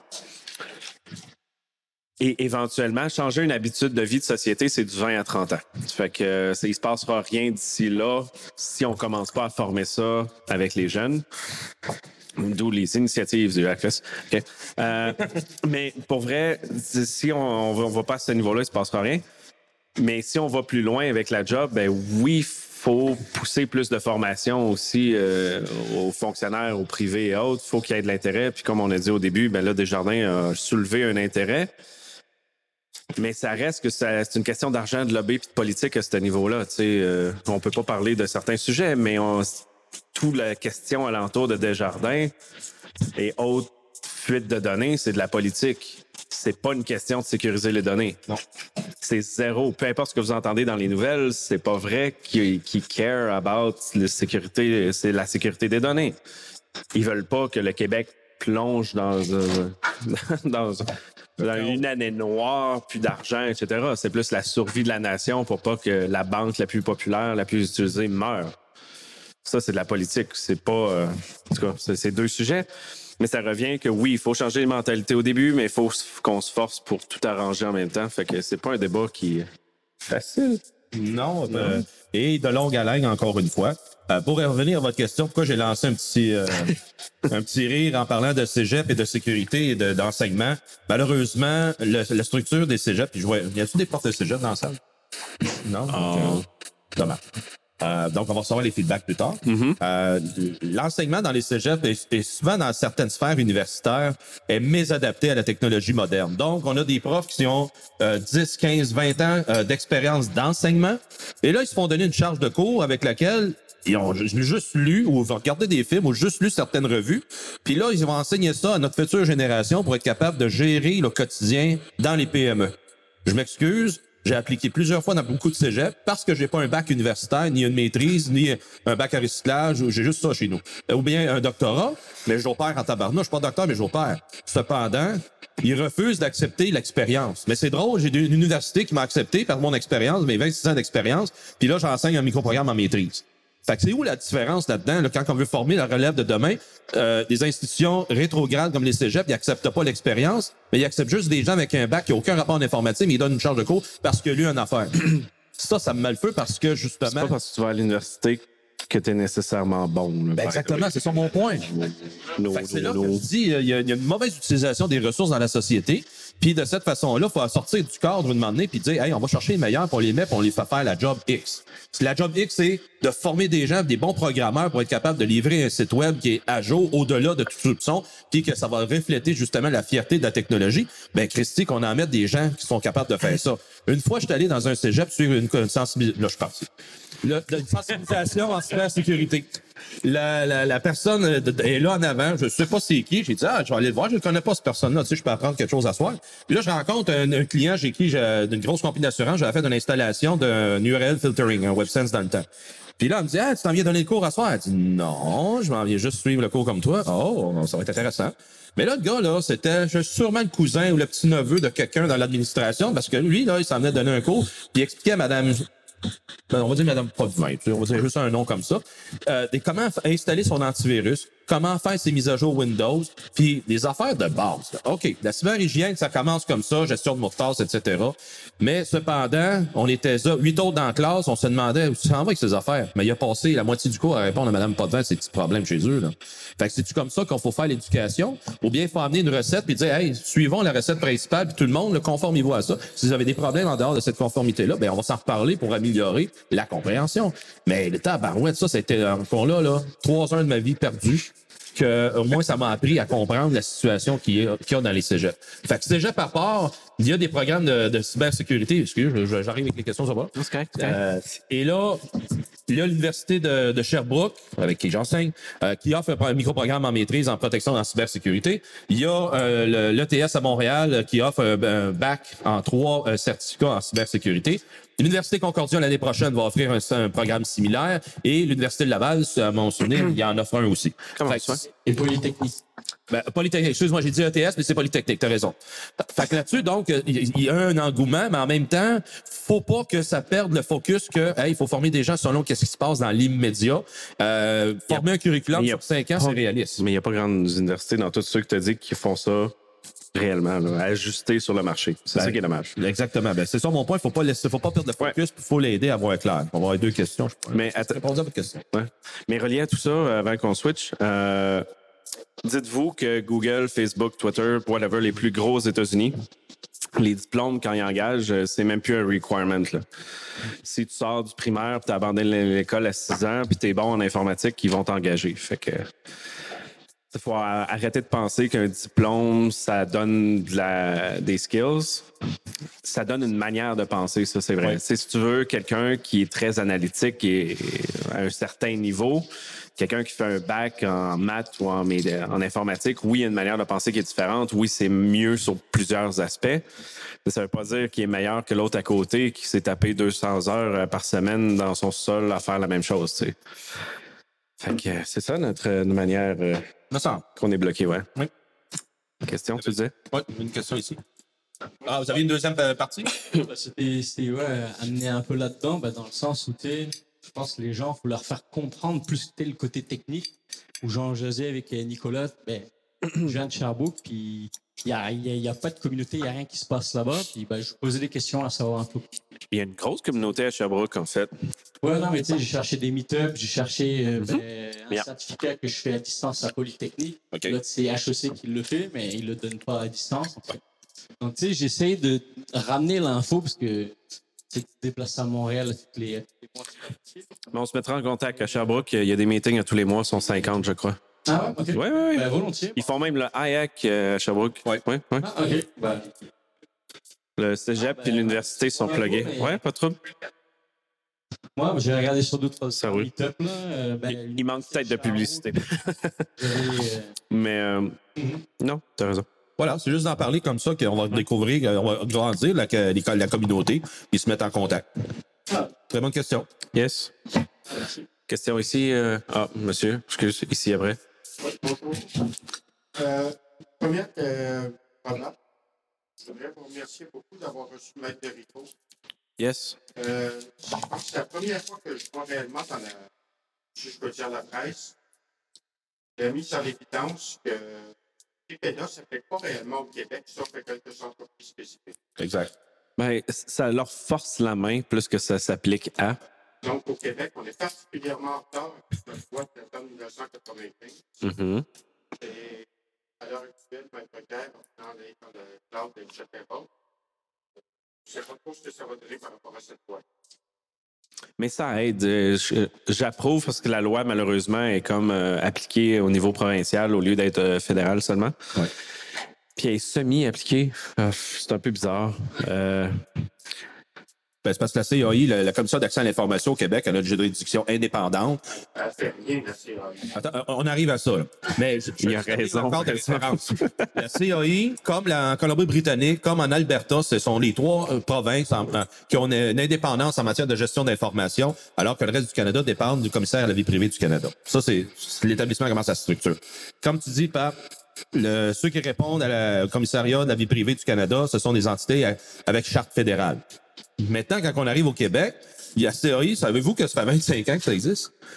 Les gens ne le savent pas. Ils savent même pas c'est qui cette organisation-là. Ça va être updaté depuis 25 ans. Exactement. Mais pourtant, c'est eux autres qui dictent un permis de conduire, ben, c'est juste un agent de la PEP, il y a un, un- un- un employé de la SAC qui peut lire cette carte d'identité-là. Mais je vais te relancer là-dessus juste pour mettre le feu. Ah oui. Euh, la CAI euh, au Québec a refusé les invitations de donner des conférences au Hackfest pendant les huit dernières années à peu près. Je suis pas surpris. Celle du Canada s'est présentée ici et donné des conférences deux ou trois années de fil. Tout à fait. Puis ils ont sauté sur l'occasion en deux minutes. C'est sûr que le CAI, son site, c'est encore non sécure. Ouais. Ben, c'est pas juste une question de ressources, c'est que c'est pas leur objectif. Ils veulent pas s'exposer pour pas travailler. Il n'y a pas d'exposition. Mais non. Euh, que C'est ça qui est dommage, puis ça rejoint ce que vous dites. Mais ce que le, pire problème que je vois là-dedans, c'est les données. Si on regarde 27 des, euh, des données d'Atlantic sur les États-Unis, c'est les données de santé. Oui. Les données de santé relèvent du Québec. Oui, mais les- aux États-Unis, c'est une grosse business. Euh, c'est pas encore le cas, c'est la responsabilité gouvernementale. Mais regardez une affaire. Combien est-ce qu'il y a d'entreprises privées présentement au Québec qui, ont dé- qui détiennent des données médicales? De plus en plus des pharmaciens, de plus en plus des compagnies d'assurance, etc. Donc, la décentralisation est en train de s'opérer. Fait que tu as raison d'apporter le point pour dire qu'à un moment donné, il faut, euh, faut agir en fonction de ça. un officier de sécurité réseau de la santé récemment, s'il fallait que euh, AIPA soit au Québec, il y a plus de la moitié de nos hôpitaux qui. Oui, oui, puis on a eu justement euh, une divulgation qui euh, on est en train d'explorer, pour être capable d'amener à, grand, à la lumière cette fuite d'informations. Et euh, si ça se révèle vrai, euh, ça va faire mal dans ta barouette. Là. Il y en a qui vont pédaler, puis peut-être même des Des jardins euh, médicaux. ça- ouais, ouais, exactement. Ouais. Fait que euh, stand-by, celle-là, ça en est un qui s'en. Dans la Ah, French Connection. Ouais. Tantôt aussi, tu disais que tu allé au cégep euh, faire un cours qui s'appelle la. C'est ça? Oui. Mais, tu sais, on va tout le temps sécuriser comme, euh, comme comment les sites. Le monde sort du cégep, l'université, tous les cours mettons, de suivi informatique sont en option en ce moment. Oui. Oui. Je pense que c'est un peu un problème. Toute, toute société. Non, c'est la bonne chose. Tu penses vraiment que ton, ton, ton professionnalité. Ben, Ah, Il faut que ce soit à part ou optionnel. Euh, Qu'est-ce qui fait que quelqu'un est bon en sécurité? D'en face par lui-même. Faut pas juste que. Non, non, c'est pas un point d'en faire par lui-même. C'est faut que tu connaisses tous les concepts. Faut que tu sois un généraliste spécialiste. C'est bizarre à dire, Voilà. mais Oui. faut que tu connaisses à peu près tout. Faut pas que tu sois expert dans tout, mais faut que tu t'ailles touché à tout puis tu comprennes comment la gestion de risque, comment définir un threat model fonctionne, puis que tu puisses l'appliquer à toutes les technologies. Si tu fais un bac ou un cégep en sécurité only, puis tu sors de là, tu connais absolument rien en tech, mais tu dis, moi, je suis capable d'analyser du risque, mais tu comprends pas le business, tu comprends pas la technologie, tu sais pas comment ça s'intègre. C'est un gros zéro. Les meilleurs en sécurité, c'est ceux qui ont touché à plein de choses, puis des fois même, ils sont même pas dans le domaine de la sécurité, de la technologie et autres. Euh, oui, tu as des exceptions plus à la hacker là, qui, qui en font beaucoup et euh, qui sont dans le domaine. Mais tu sais, euh, au Hackfest, peut-être qu'on en compte une dizaine qui sont dans ce style-là. là. Le reste, souvent, c'est quelqu'un qui a travaillé en network pendant 20 ans, il switch en sécurité, puis le gars, il connaît tout ça. Ça, c'est généralement les bons. Tu sais, les plus gros aux États-Unis, euh, euh, si vous connaissez Mudge de, de Love Crack, c'est un musicien. Euh, Ça n'a aucun rapport, mais il travaille avec DARPA à cette heure. Il conseille la, White House. C'est, ça les, meilleurs. Sa manière de penser, sa manière de faire les choses est mieux que quelqu'un que tu aurais formé et dire ben une injection SQL, c'est dangereux. C'est, ça le, bug. C'est que la sécurité, il faut qu'elle soit une, une enveloppe totale. Puis pour euh, euh, donner un exemple concret, moi, te donner une tranche de ma vie. Euh, quand j'ai commencé comme officier de sécurité informatique à la base de Montréal, euh, du jour au lendemain, je suis devenu euh, responsable de la sécurité pour 5000 usagers, 5 quartiers généraux décisionnels, 25 sites, sa- sa- sa- sites satellites, je dis bien, euh, dans des contextes opérationnels 24-7. Fait que la sécurité qui était appliquée dans ce temps-là, en 99, on, on est, on est bien situé. Euh, donc, ça fait déjà 20 ans. C'est- le concept que euh, ça travaillait avec la sécurité physique, puis après ça venait par-dessus la sécurité de la protection d'informations, puis c'était pas défini comme ça encore. là. C'était même pas le terme cyber qui était utilisé. Fait que la classification d'informations, surtout au gouvernement fédéral, c'était facile parce que tu as de l'information classifiée et l'information désirée. Mais il y avait un bonhomme qui travaillait, lui, à la base de, Saint-Jean, que c'est un, très bon bonhomme en termes de gardien de sécurité des cryptographies, de la cryptographie. Mais là, lui aussi se fait donner ce rôle-là pour euh, la région de Saint-Jean. Le gars, il, a- il avait zéro connaissance. Moi, j'arrivais d'un contexte, j'étais, j'étais le, de sécurité de la base, donc j'avais remonté des serveurs, j'avais refait le plan IP, j'avais refait des, des serveurs, tout touché, de couche 1 à 5. Alors que lui, là, il avait jamais touché à ça. Là. Lui, ça allait toucher là, vraiment des couches, là, de, comme disait Patrick, de, euh, pour dicter les, les procédures. OK. Aujourd'hui, on est 20 ans plus tard, est-ce que c'est nécessaire d'avoir le même genre de parcours technique pour arriver à faire le même job? On va définir ça, on va dire non. Parce qu'on peut dire non parce que il va appliquer le set de règlement. Il va dire, lui, il faut qu'il mette ça conforme, etc. C'est un coordonnateur, dans le fond. Parce que là, il peut dire, ben là, je vais aller chercher l'expert qui est là. Je vais chercher Damien parce que c'est lui qui a le meilleur, euh, la meilleure euh, discipline pour être capable de faire le réseau comme du monde. Je vais aller chercher Richer parce que c'est lui qui est mon meilleur en termes de programmation, etc. S'il est capable de s'entourer de, gens comme ça, le gars, il va réussir sa mission 100%. Mais s'il y a une compréhension de c'est quoi un range d'adresse IP, une classe B, c'est-tu mieux qu'une classe C ou bien la classe A va satisfaire en, en privé versus public? Je lance des termes de même, mais si quelqu'un est habitué de, de travailler avec ça, hey, oui, non, t'as peu. Tu vas pas mettre une classe là, tu vas te perdre, là. C'est 16 millions d'adresses, on va prendre une classe C, t'as 254 adresses, c'est mieux géré, tu sais. Fait que si t'as des concepts de même, t'es capable de mieux superviser qui avec qui tu vas interfacer. C'est un peu la même chose, je te dirais, lorsque tu vas euh, devenir autoconstructeur d'une maison.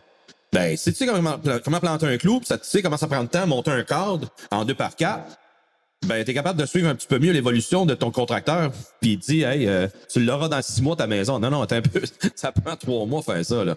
Fait que, tu c'est un peu ça l'idée qu'on apporte ici pour dire, plus t'as de compétences de base, ça devient pas, fait pas toi un expert, mais ça te fait toi quelqu'un qui est connaissant, puis qu'à ce moment-là, je crois que tu vas être en mieux, en meilleure euh, position et mieux euh, pourvu d'outils et de connaissances pour être capable de livrer la marchandise, mais surtout de renseigner ceux à qui que tu dois euh, te rapporter. Je vais te faire un parallèle vraiment par rapport. Hey, euh, je sais pas si vous avez vu la nouveauté au Hackfest cette année, le CTF Pro. Y en a-tu qui ont participé ici? Non? OK. Fait qu'on a fait un CTF Pro et un classique. L'objectif était de avoir, euh, ben en fait, si, si je retourne en arrière, toutes les personnes qui participent au CTF, euh, on a 55 à 60 équipes à chaque année. Le scoreboard, la manière que c'est fait, le trois quarts des équipes sur la charte sont comme ça. Puis tu as cinq équipes qui sont à 20 000 points de plus parce qu'ils sont bons, ils font ça tous les jours, c'est des experts. Fait qu'on s'est dit, on va faire un pro, on va faire une qualification pour les professionnels. Puis tout le reste vont être ensemble. Fait comme ça, les scores vont être égales finalement des deux côtés. Donc, le concept de la Track Pro, c'est d'avoir une qualification, un challenge pour qualifier la personne de professionnel. Puis euh, c'est là qu'on a eu beaucoup, beaucoup de drama, euh, énormément de drama, parce que on a créé quelque chose qui était différent énormément de beaucoup de, de CTF, qui était pour prouver que tu avais des compétences en informatique comme un professionnel. Et non pas que tu es capable de scanner des trucs, peser sur des pitons, puis trouver des exploits. Donc, la première ligne de, de description du challenge était de ce challenge est de faire de la programmation. Il n'y a aucun scan. C'est de la logique. Ça va être vraiment dur, justement. Euh, on a reçu le plus d'insultes possible. Euh, on s'est fait dire que c'était n'importe quoi, etc. Parce que on a mis ces personnes-là hors de la zone de confort, qui n'était pas de peser sur un piton pour trouver des exploits. Pour eux, un CTF, c'est trouver un exploit, mais une track pro, tu es supposé d'être bon. Si on revient au concept qu'on parlait, en sécurité, pour être bon, c'est pas juste de trouver des bugs quand tu es un pen tester, c'est de tout trouver les bugs. La programmation, c'est de prouver que tu es capable de tout faire alentour. Un expert, il est pas juste bon sur un détail. Tu es supposé d'être bon programmeur, de connaître ton réseau, de connaître ci, de connaître ça. Puis le CTF, c'était ça le concept. Et ça a vargé fort. Il y en a beaucoup qui se sont aperçus que finalement, ils étaient peut-être pas des pros. Euh, mais c'est plate, mais euh, on a réussi à avoir huit équipes. Puis les scores hier soir, euh, les deux scoreboards, les deux CTF ont fini euh, un euh, flag de différence. Fait que ça a été euh, deux scoreboards presque flat. Et c'était l'objectif. Ça a fonctionné. C'est- une grosse référence, mais je veux dire, c'est ça le concept. Voilà. Ouais. Puis euh, plus, plus que de, de connaissances comme ça euh, pointues, ben, mieux que c'est. Puis euh, ils vont être de l'expérience de ce CTF Pro-là, ben, ils vont en sortir euh, gagnants dans les environnements de travail, je veux dire. Oui, exact. Je veux dire, 90% des équipes nous ont euh, félicité comme quoi que c'était Ben, voilà. incroyable comme Donc, ceux qui ont expérience. participé, ils ont trouvé le comble, alors que les autres, ben, ils ont suivi à parents en étant sur le ligne. Yep. Tadam. Ça répond à la question?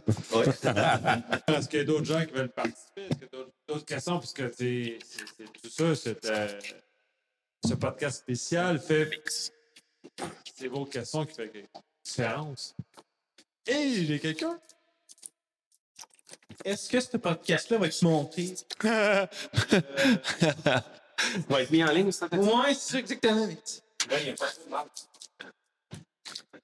C'est une excellente question, étant donné ce que moi je fais. Effectivement, il dure pas 4 heures. Il, il durera pas 4 heures. Non, non. Puis euh, on réalisera pas lui de l'année passée, c'est ça? Attends un peu, on n'a pas commencé ma liste, là. Shit, on n'a pas commencé à la liste. C'est quoi tu vas donner? De la, de la motivation. Pas pour faire du montage. Pas ce soir. Yes, euh, Steve, euh, comme dit, continue ta il y avait liste. une question, il y avait- Ah, il y avait une question, excuse. Non, ça m'a fait rêver. Yes. Non, à part une, question de structure, est-ce qu'il y a une question de contenu? Il y a plein de contenu ici. euh. Non, non, mais plein de contenu. Allez, allez. Vas-y, vas-y, vas-y, mon Steve. Donc, dans le, les podcasts qu'on fait par mois, euh, comme vous savez, possi- possiblement ceux qui celles qui l'écoutent, on, a- on prend des sujets d'actualité. On a effleuré donc un peu le sujet des jardins que ça a rebrassé un peu hier, mais on va, on va aller dans d'autres sphères parce que j'aimerais ça entendre des gens de la salle se prononcer sur euh, le sujet, exemple, de la reconnaissance faciale.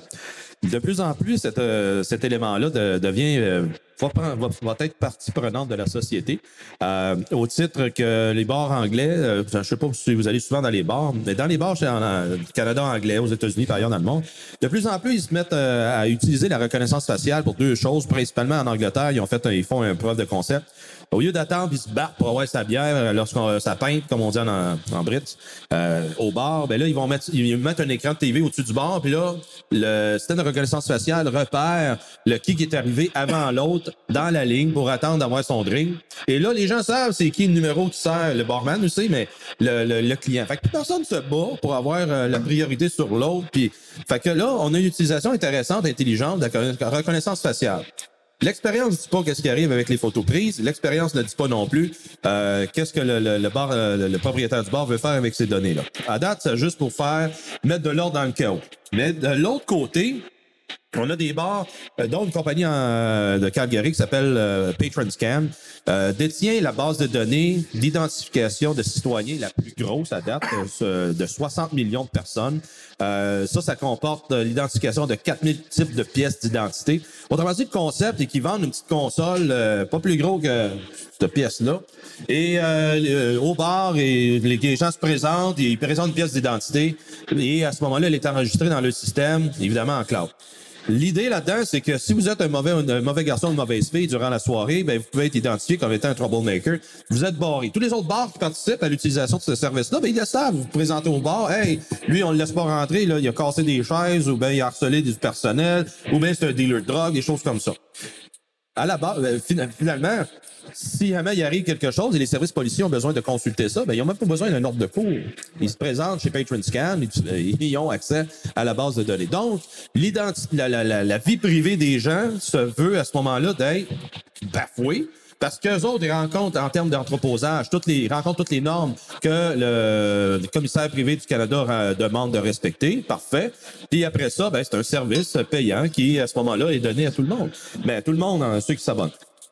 Fait que là-dessus, j'aimerais entendre vous autres, est-ce que vous en pensez que euh, vous devez vous identifier avec votre, euh, votre visage? Parce que bientôt en Chine, le, mois prochain, euh, le 1er décembre, les, combien est-ce qu'il y a déjà d'internautes en Chine? 800 millions? À peu près. Ben, ils vont être demandés de se faire authentifier avec la petite caméra sur le laptop avant d'aller sur Internet. Pas pour aller sur un site bizarre ou d'entrer dans un bar. Vraiment utiliser l'Internet. Ils, ils se font demander de s'authentifier avec le visage. Fait que d'après vous, euh, c'est-tu une façon de faire intéressante pour mettre de l'ordre dans notre société? D'avoir euh, l'accès euh, dans de- des bars comme ça qui nous authentifient ou bien aller sur Internet? Ça vous importe- importune-tu qu'on vous filme constamment d'avoir votre visage? Quel genre de bar? Bar normal, habillé, là. Juste pas prendre une bière, là. Mais y en a, pour ça que je lance la question à tout le monde. Qui veut parler? Ouais. Micro. Euh, Il y en a deux qui semblaient avoir une discussion intéressante. En arrière, en arrière, ça parle, ça parle. Vas-y, ok, go. Pour euh, le, le, le use case du bar, là, je vois pas. euh, Je me demande juste c'est qui qui a eu cette idée-là. Je, je voyais pas de, comme de problème. Euh... Mais ça, ça fait la partie de l'expérience d'aller dans un bar puis d'attendre au bar. En tout cas, fait que, mais euh, long story short, euh, Y a pas de trouble? il est pas mal contre tout Contre. ce qui est reconnaissance faciale. Je vois pas aucun use case euh, qui est valable? OK, mais euh, t'es pas un homme d'affaires, t'es pas entrepreneur, hein? Non. OK. Parce que euh, chaque entrepreneur, chaque homme d'affaires, eux autres vont avoir à justifier le retour sur l'investissement. Donc, ils vont se procurer un état d'esprit. Ils vont être capables de documenter la personne qui vient dans son établissement, savoir son état d'esprit, est tu euh, sous l'effet de l'alcool ou sur, l'effet de la drogue, euh, est tu là souvent, etc. Tirer des statistiques, en fait. Donc, c'est ça qui rend agréable pour euh, le, marchand d'avoir justement des visages qui reviennent fréquemment. Donc, ça se fait dans les épiceries actuellement avec ta, soit ton cellulaire qui est documenté, mais que ton nom, il apparaît pas à côté, ou bien ta carte fidélité. On parlait tantôt de carte de fidélité, mais ça amenait un moyen de traquer si tu viens souvent dans l'établissement. Donc, au lieu de traîner ta maudite carte que tu n'as jamais avec toi, tu vas l'avoir à ton visage. Donc, tu te présentes le visage, ils vont documenter si tu viens souvent ou pas. Est-ce que vous savez que tous les centres d'achat au Québec ont de la reconnaissance faciale? Oui. Le pain, tout ça, c'est ça, c'est. Tu peux jamais opt-out. Oui. Oui, le Ben choix. oui, tu peux opter. Il faut que tu trouves la petite feuille qui est grosse comme ça dans le centre d'achat. Oui, c'est ça, mais je veux juste aller là, m'acheter une pod de gin. Yes. Juste aller là, prendre un verre au bar. Oui. Là, tu sais, ils sont en train de penser à Ah oui, c'est vrai, il faudrait que je remplisse le formulaire pour opt-out. euh, Ben, tu te présentes en cagoule. Tu te présentes avec un masque de ski, un ski masque avec une cagoule, puis tu dis, ben, je vais. À Montréal, va faire arrêter parce que là, c'est illégal de te promener avec un masque là, sans autorisation. Mais, même le 31 et ou le, le 1er novembre, tu sais. Faut juste peinture la face. Mais là-dessus, euh, exactement. Donc, dans les centres d'achat, juste un point que Patrick amenait intéressant. On avait fait un podcast là-dessus, en fait. Ben oui, exactement. Mais juste euh, faire une mise à jour, ça fait maintenant 19 mois qu'il n'y a toujours pas de rapport suite à deux plaintes au commissaire de la vie privée d'Alberta et du Canada sur l'utilisation des caméras dans un centre d'achat. Y a-tu lieu d'en avoir ou pas? La question est toujours pas répondue. Ouais. Puis les centres d'achat à Québec, qu'on avait réalisé le, le podcast sur ça, ça s'est rendu au, au boss de Place Laurier, évidemment. Oui. Euh, ils nous ont contactés, ils n'étaient pas très contents. Puis leur réponse, c'était que ben, ils en ont rien à faire parce que tant que c'est pas dans les médias puis le gouvernement en parle pas, ben, pff, Ils ont le droit. il ben c'est pas juste qu'ils ont le droit, il y a aucune droit. Ben oui, ils ont le droit, il n'y a aucune loi qui les empêche. Puis il n'y a personne qui chiale. Parce que c'est pas affiché. Personne ne le sait. C'est ça. Puis on est allé vérifier à Place Laurier, Sainte-Foy et autres. C'est des petites, petites feuilles dans un coin où ce que vous- évidemment, c'est l'endroit physiquement, comment de la manière qu'on lit là, en, en, Occ- en Occident. C'est là où ce qu'on regarde pas. Puis c'est là que c'est écrit, ben, vous pouvez opter out si vous écrivez à telle place, euh, faites telle affaire, et ça arrivera pas. Là. Bon, il y a des procédures d'écrit, mais en même temps, physiquement, ils, ils t'invitent à ne pas rentrer, mais ça, ils disent pas. Ouais, ouais, exact. Vous avez parlé des masques, là, il y a, il y a certains euh, lois l'interdisent. Ouais. Est-ce qu'il y a d'autres moyens euh, d'être un peu passif-agressif, de dire non, je refuse? D'écrire des lettres, comme euh, Patrick vient de dire. Mais là, je vais m'identifier dans la lettre. Personne anonyme. 100 Passif anonyme. anonyme. Passif anonyme. Euh, t'as des, euh, t'as du linge, t'as des lunettes, t'as des chapeaux qui sont, euh, euh, je me souviens plus du terme là, mais qui illuminent via les infrarouges, les caméras et autres. Mets un miroir dans la face. Donc ça, ça aide euh, quand tu fais euh, la, quand tu te promènes là, ton identité va être cachée euh, à cause du visuel, mais ça dépend des caméras évidemment.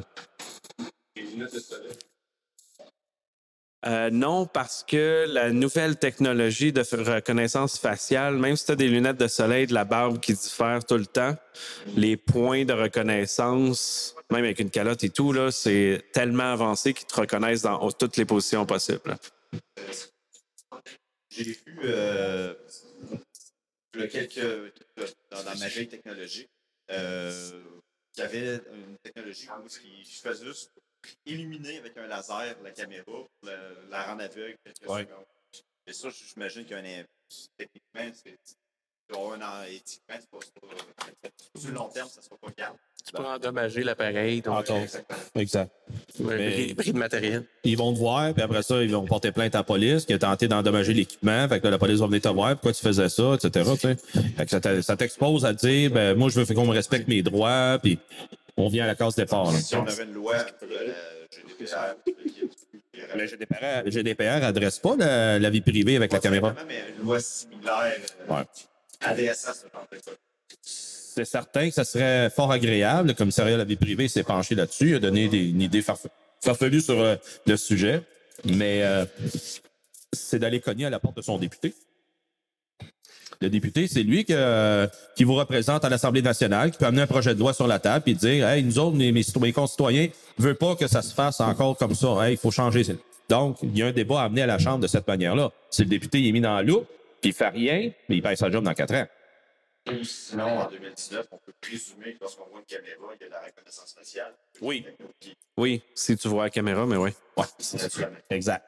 Mais, tu- comme je dis, pour appuyer pas, tu dois assumer qu'il y a des caméras partout à cette heure. Ça, c'est plus facile à vivre. Ouais, non, exact. Euh, ouais. Ça, je reste habillé à cette heure. Cap de Harry Potter. Cap de Harry Potter. on s'en Un cloak. Ouais, exactement. C'était bon. Il y avait une autre question? Une autre observation?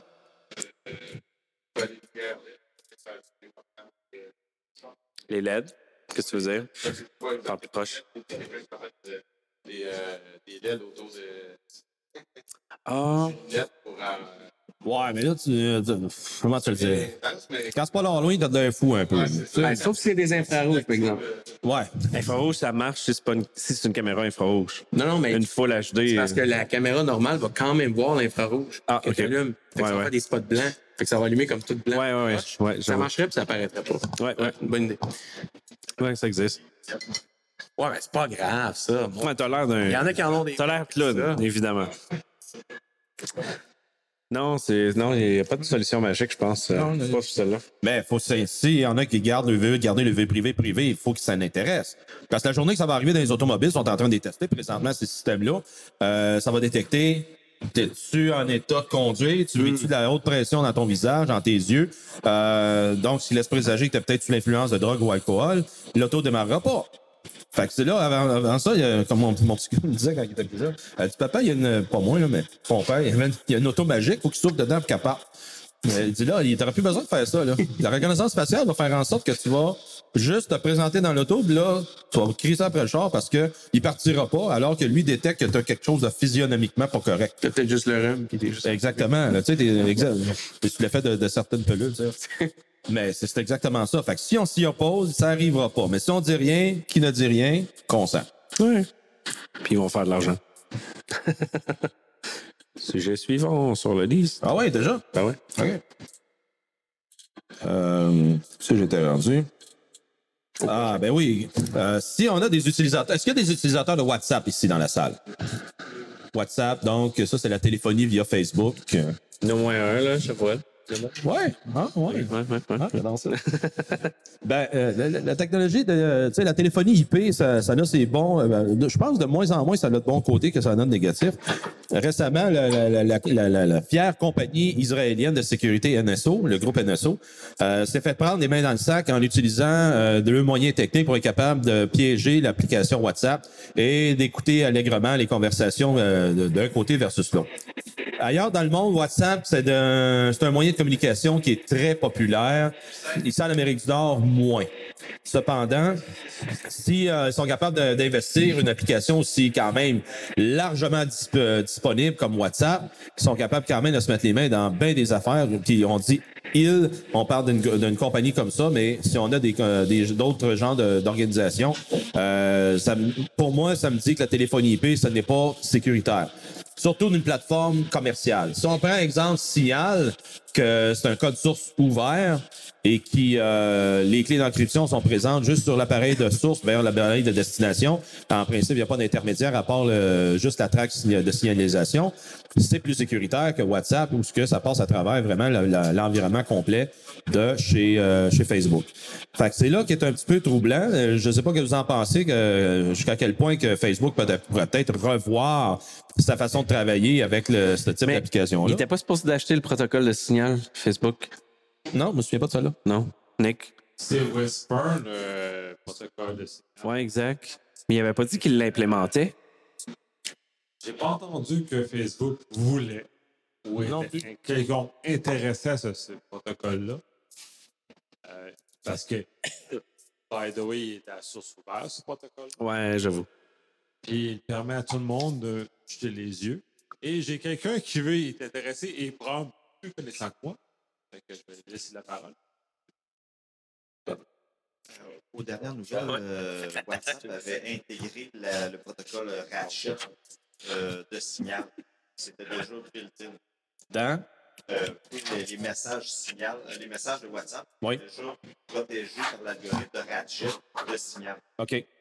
Mais la partie euh, téléphonie était probablement différente.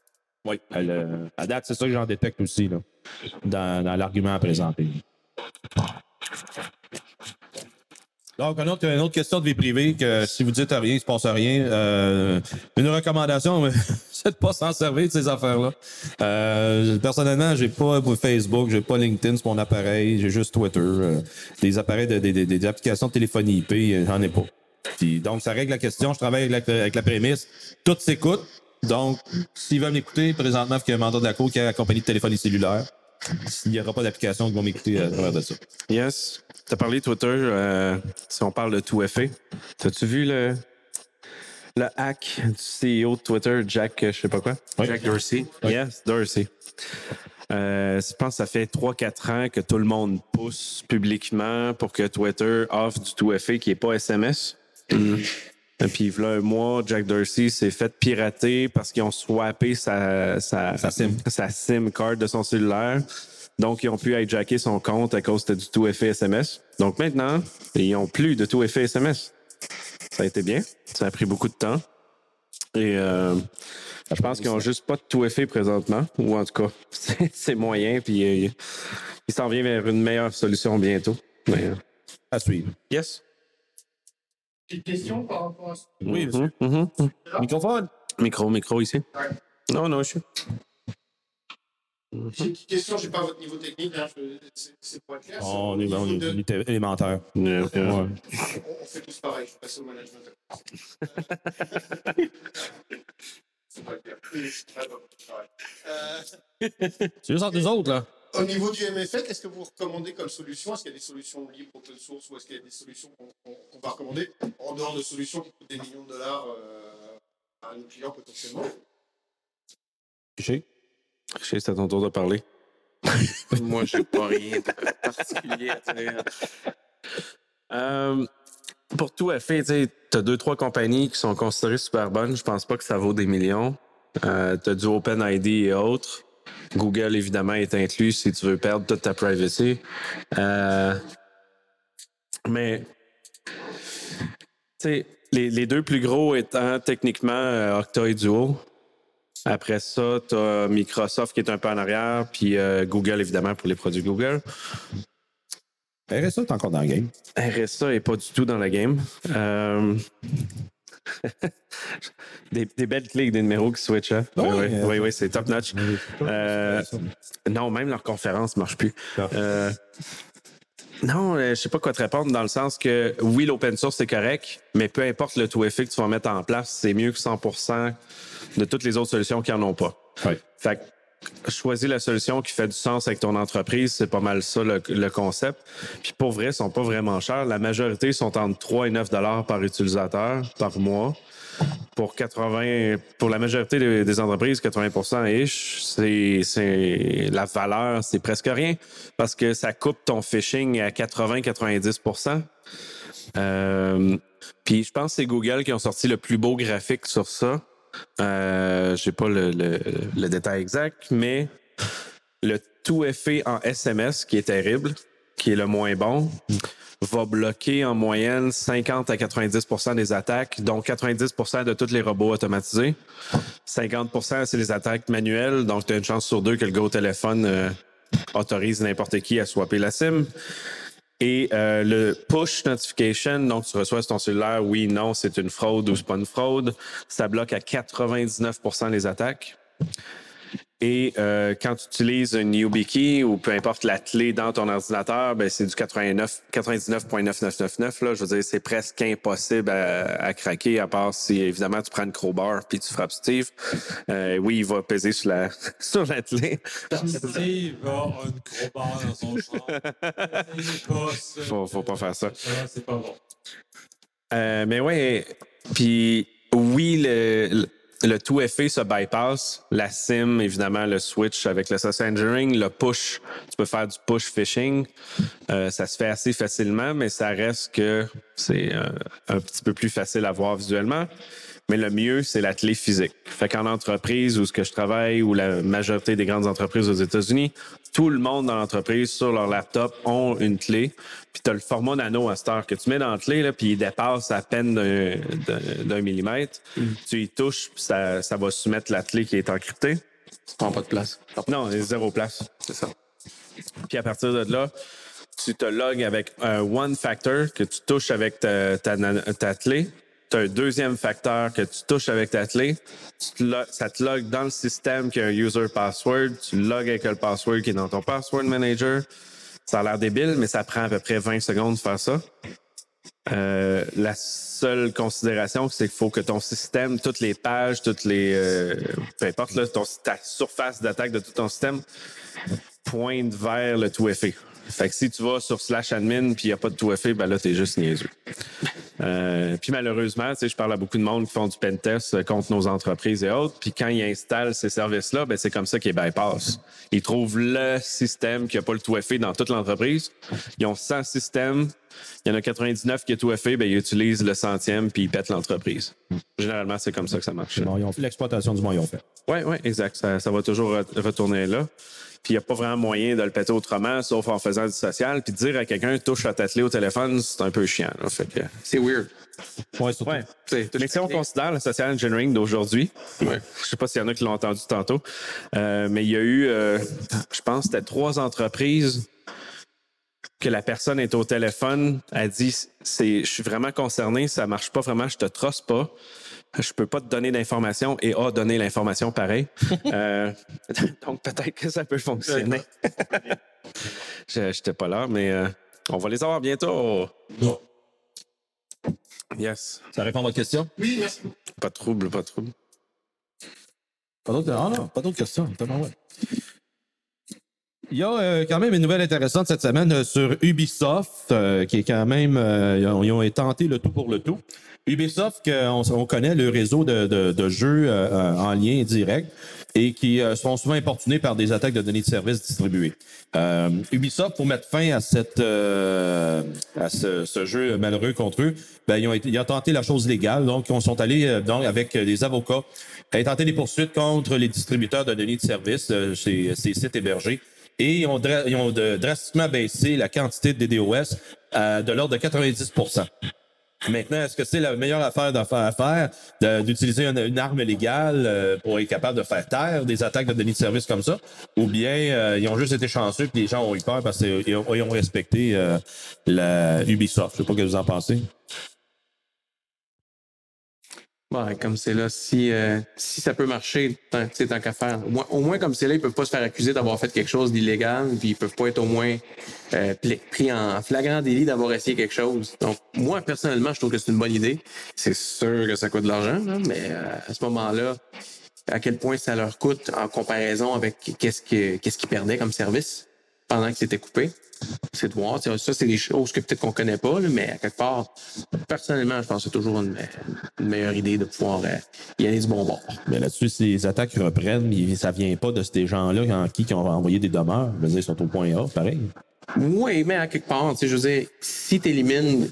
C'est comme le spam. là, tu sais, je veux dire, tu peux éliminer quelques-uns, mais si tu peux pas nécessairement tous les éliminer. Mais si tu si en élimines une coupe, ou bien tu fais assez peur qu'il y en a une coupe qui, va, qui décide- vont décider, bah, finalement, on le fait pas, mais ceux-là, tu les auras pas d'impact.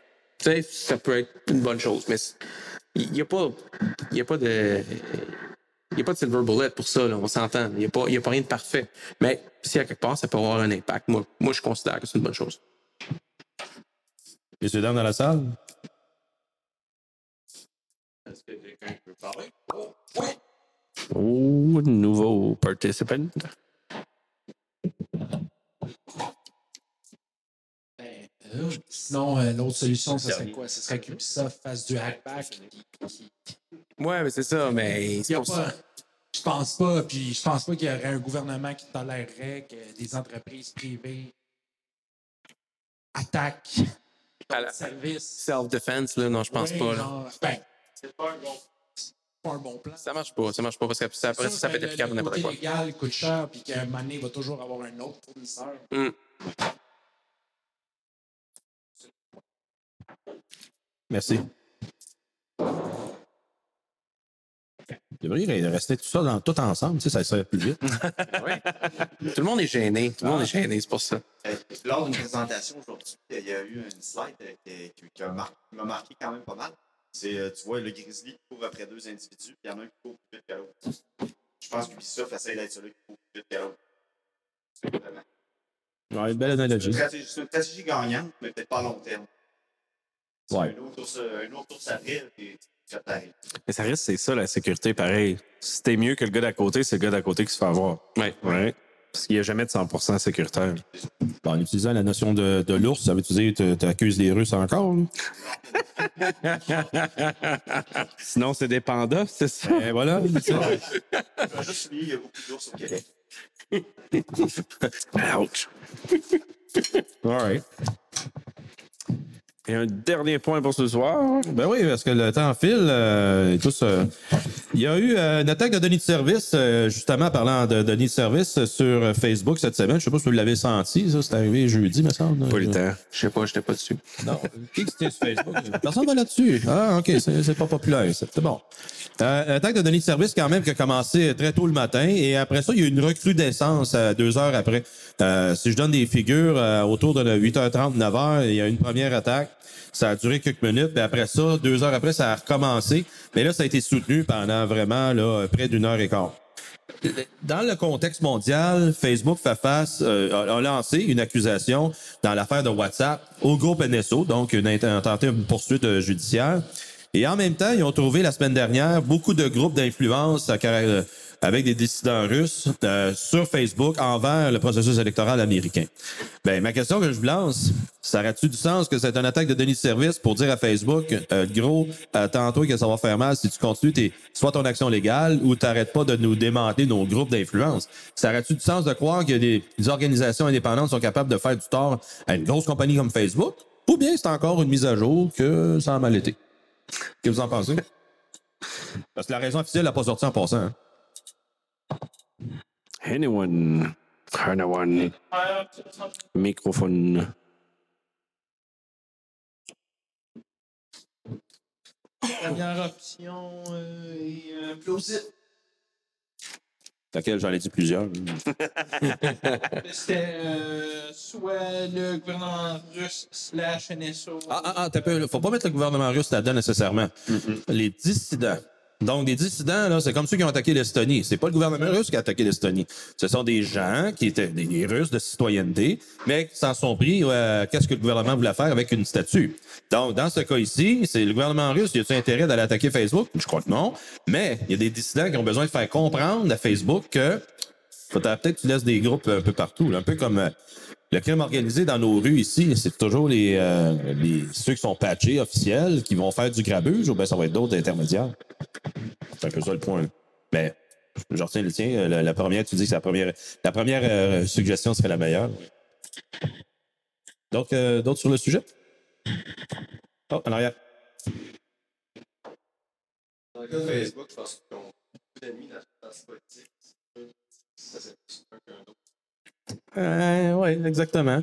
Mais avec justement euh, l'élection américaine qui, est- qui s'en vient l'an prochain, euh, là, ils sont en mode panique là, aux États-Unis. Vous avez vu ça un peu, là. Je veux dire, euh, on a été un peu un test bed dans certaines nouvelles façons de pouvoir détecter la mauvaise influence à partir des médias sociaux.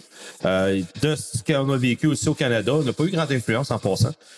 Ils vont s'en servir aux États-Unis. Ils ont déjà commencé à calibrer leur façon d'intervenir, leur façon de faire. Euh, ça va être drôle à regarder aller. Parce que là, check ben, ils vont sûrement trouver d'autres débites en dessous d'une roche bizarre, à quelque part. Puis là, ça va être la faute de lui. En tout cas, je gage un deux, c'est peut-être l'Iran. Bon, on verra que ça va plus loin que ce que ça va aller. Mais euh, est-ce qu'à ce moment-là, Facebook, y aurait-tu donc euh, sont pas crédibles en partant? Deux, euh, il, faudrait-tu qu'ils justement euh, euh, euh, rameutent leur façon de faire envers justement les élus? Ben, ils ont tenté de faire un genre d'introduction comme ça au Canada, malgré le, le- le- le- ministère des institutions démocratiques. Mais euh, aux États-Unis, c'est tout autre game. Parce que là, c'est une compagnie américaine en sol américain envers le système gouvernemental américain. Ça va être intéressant de, voir, de faire le suivi. Si plus loin, il y a d'autres ramifications. Yes! Oui, non, peut-être. Merci, peut-être. Maybe. Ouais, d'ailleurs, pour les élections fédérales au Canada, on- est-ce qu'on a vu. euh, c'est c'est quoi les euh, premières euh, constatations ou euh, Ben, on, est, conclusions? on est chanceux un peu que ça dure juste une coupe de mois à peine. Hein? Parce qu'aux États-Unis, sur deux ans, ils se font démolir tout. Ici, c'était combien de jours? 40. 40, un mois à peine et demi. Donc, il n'y a pas le temps de faire de la propagande autant comme euh, The Great Hack, là, comme ils ont fait avec Cambridge Analytica. Euh, je te dis pas qu'il n'y en a pas eu parce qu'on en a vu, il y en a eu. Euh, mais pas aussi intense. c'est pas aussi intense, mais généralement, c'était du monde legit qui rediffusait des trucs euh, pas. euh, Non, ils ont spoté une couple de hate sites, euh, des groupes Ouais. euh, vraiment Ça a été poussé, euh, sur Facebook. Mais euh, Ils ont même poussé euh, les, les fausses nouvelles de Shear. Oui. Je me souviens plus, je pense que je te l'avais envoyé. Euh, il y a une, euh, voyons, une journaliste, je pense que c'est de la CBC, qui est en entrevue avec Shear juste après les élections. Puis elle lui demande euh, toutes les fausses pubs que vous avez faites contre Trudeau et autres, euh, que vous avez fait de la propagande, de la haine, etc. Euh, Qu'est-ce que vous en pensez? Pourquoi vous avez fait ça? Puis le gars, il part sur un autre sujet. Il dit Ah oui, nos pubs sont extrêmement bonnes et tout est bien. Euh, elle répète la question Ouais, mais votre pub de, de propagande est de haine. Puis il dit Non, non, nos pubs sont correctes. Puis il switch de sujet.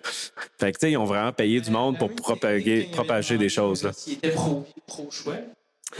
Ben, ça, c'était un, un chose, mais eux, ils ont quand même généré de la publicité qui était fausse. Puis volontairement, puis ils l'ont payé, puis tu sais, c'était marqué approuvé par le gouvernement. Fait que c'était pas de la propagande, genre d'un autre pays qui était poussé dessus, c'était eux-mêmes qui le faisaient. il y a eu plus d'influence, mal- malversation interne Ouais, c'est ça. qu'en provenance de l'extérieur. C'est ça qui est un peu tu sais, l'autoflagellation. Euh, pour répondre à ta question, il n'y a pas rien qui a transpiré. Il y a eu deux, on m'a dit quelques enquêtes euh, qui sont arrivées au SCRS, euh, euh, voyons, à Élection Canada, pour être capable de déterminer si tu vraiment une influence externe ou non. Euh, de l'équipe multidisciplinaire qui est en place, ils n'ont pas rapporté rien d'extraordinaire, comme mettons à la Russe là, qui influence le Parti démocratique aux États-Unis. Fait que, somme toute, chapeau. On a eu donc euh, des élections, à part les affaires internes qu'on qu'on dit. Ça aurait été libre d'influence. Puis est-ce qu'on peut attribuer. Est-ce qu'il y a eu du travail par le gouvernement en amont des élections? On peut attribuer euh, certains de Ben ces- oui, la ministre Gaulle est venue s'inspirer ici au HFS l'an passé. Ben oui. Mais euh, fondamentalement, le, le travail, oui, c'est fait. Euh, ils, ont, ils ont- à l'intérieur du gouvernement fédéral, ils ont ra- ramené, euh, comment je dirais, donc, euh, refait les canaux de communication pour que l'information pertinente à protéger l'intégrité des élections soit en place. Et ça, je crois que ça a porté fruit. Maintenant, ils vont-tu les laisser en place pour l'avenir? J'espère, parce que faut qu'il y ait des, des échanges beaucoup plus fluides pour prévenir le pire. C'est pas quand que ça arrive que tu réagis que tu vas le prévenir. C'est le contraire. Euh, peut-être qu'ils ont compris celle-là, on verra. Le nouveau gouvernement qui a été formé va peut-être peut-être des nouvelles orientations, on ne sait pas. Fait que je dirais plus à suivre. Yes. Euh, question de relance par rapport aux partis politiques au Canada. Est-ce que le gouvernement canadien euh, a la responsabilité d'assurer la sécurité des infrastructures des partis politiques? Semble que non. Le- Ou est-ce que les partis politiques, en fait, sont comme des corporations et donc euh, en charge de leur sécurité? Il y a deux, volets- deux réponses, euh, deux volets à cette réponse-là. La première, les élus, lorsqu'ils sont en chambre, lorsqu'ils sont donc euh, à leur travail de député, sont protégés, oui, à titre de représentant officiel du Canada. Donc, s'il y a suspicion de choses illégales, la GRC sont là pour les baquer puis être capable de protéger euh, leur représentation. Quand on parle d'un parti politique, c'est une entité complètement privée qui vient rassembler des membres du Parlement avec une même orientation idéologique. Fait qu'eux autres sont tenus, donc, euh, s'il arrive quelque chose, de faire plainte selon un channel officiel par le service de police, ou ce que généralement, ça va être le, soit l'OPP ou la GRC, elles sont hébergées en Ontario. Euh, mais ça ne sera pas euh, par rapport à ce que dit un député versus un autre. Là. Je sais pas si je saisis bien ta question. En fait, moi, ce que je me demandais, c'est est-ce que ça ne, se- ça ne devrait pas être dans le mandat de certains services canadiens de proactivement auditer euh, les C'est une entité. structures Ouais. euh, qui, dans le fond, Parce qu'un parti, c'est comme une entité euh, indépendante. Oui, exactement. Comme, euh, ils, ont, ils ont leur propre équipe de sécurité. Mais je pense C'est que une sa- sa compagnie question. indépendante qui va régir euh, notre gouvernement. Donc, Autrement dit, tu, tu, tu, tu parles-tu justement du- sur le cumul d'informations que chacun des partis politiques fait sur ces... euh, Non, c'est ces- comme est-ce que CSI protège les infrastructures du Parti libéral du Canada? Non, pas plus que. Le, C- le CST ont comme mandat de justement d'aider, de conseiller à protéger l'infrastructure essentielle. Et un parti politique, c'est comme. euh, c'est pas essentiel. Ben, c'est pas essentiel parce que ça fait partie. C'est une entité privée, là. Fait que les télécoms, euh, le député, lui, c'est une entité. Il fait partie de la définition de ce que c'est un service essentiel au Canada, parmi les 10 créneaux qui existent. Mais le, le CST va venir donner, euh, va donner un coup de pe- peut-être un coup de fil puis dire Hey, je pense qu'il se passe quelque chose avec vos affaires. Mais j'ai jamais vu parce qu'il y en a eu des malversations. Exemple, on s'en recule il y a quelques années avec le Parti démocratique le système de votation pour choisir son chef lors d'un rassemblement, ben, il a été, euh, il a été usurpé. Autrement dit, il a été, euh, il a été piraté. Puis le système de votation, ben, il a fallu qu'il recommence au complet parce que ça marchait pas. Mais c'est pas CST qui est rentré là, c'est pas GRC qui est rentré là. Ils sont allés chercher une compagnie euh, privée pour faire une expertise, puis ils ont sorti, se sont sortis de la, de la chenoute. Fait que s'il y aurait eu à porter plainte à la police, ben, oui, il aurait porté plainte à la police locale de la place, mais pas plus. J'ai été euh, demandé pour faire euh, une analyse par euh, certains journalistes pour les partis politiques fédérales avant l'élection. Puis en faisant l'analyse, le but c'était de voir s'il était à jour ou pas. Le Parti libéral, leur site web, le WordPress, datait d'un an et demi. Il y avait une vulnérabilité, un remote code execution dessus. Puis euh, ça, mettons, c'était la semaine qu'ils me l'ont demandé. La semaine d'après, j'ai dit, ben, vous viendrez, on fera la démo. Ils ont patché le site la journée avant la démo.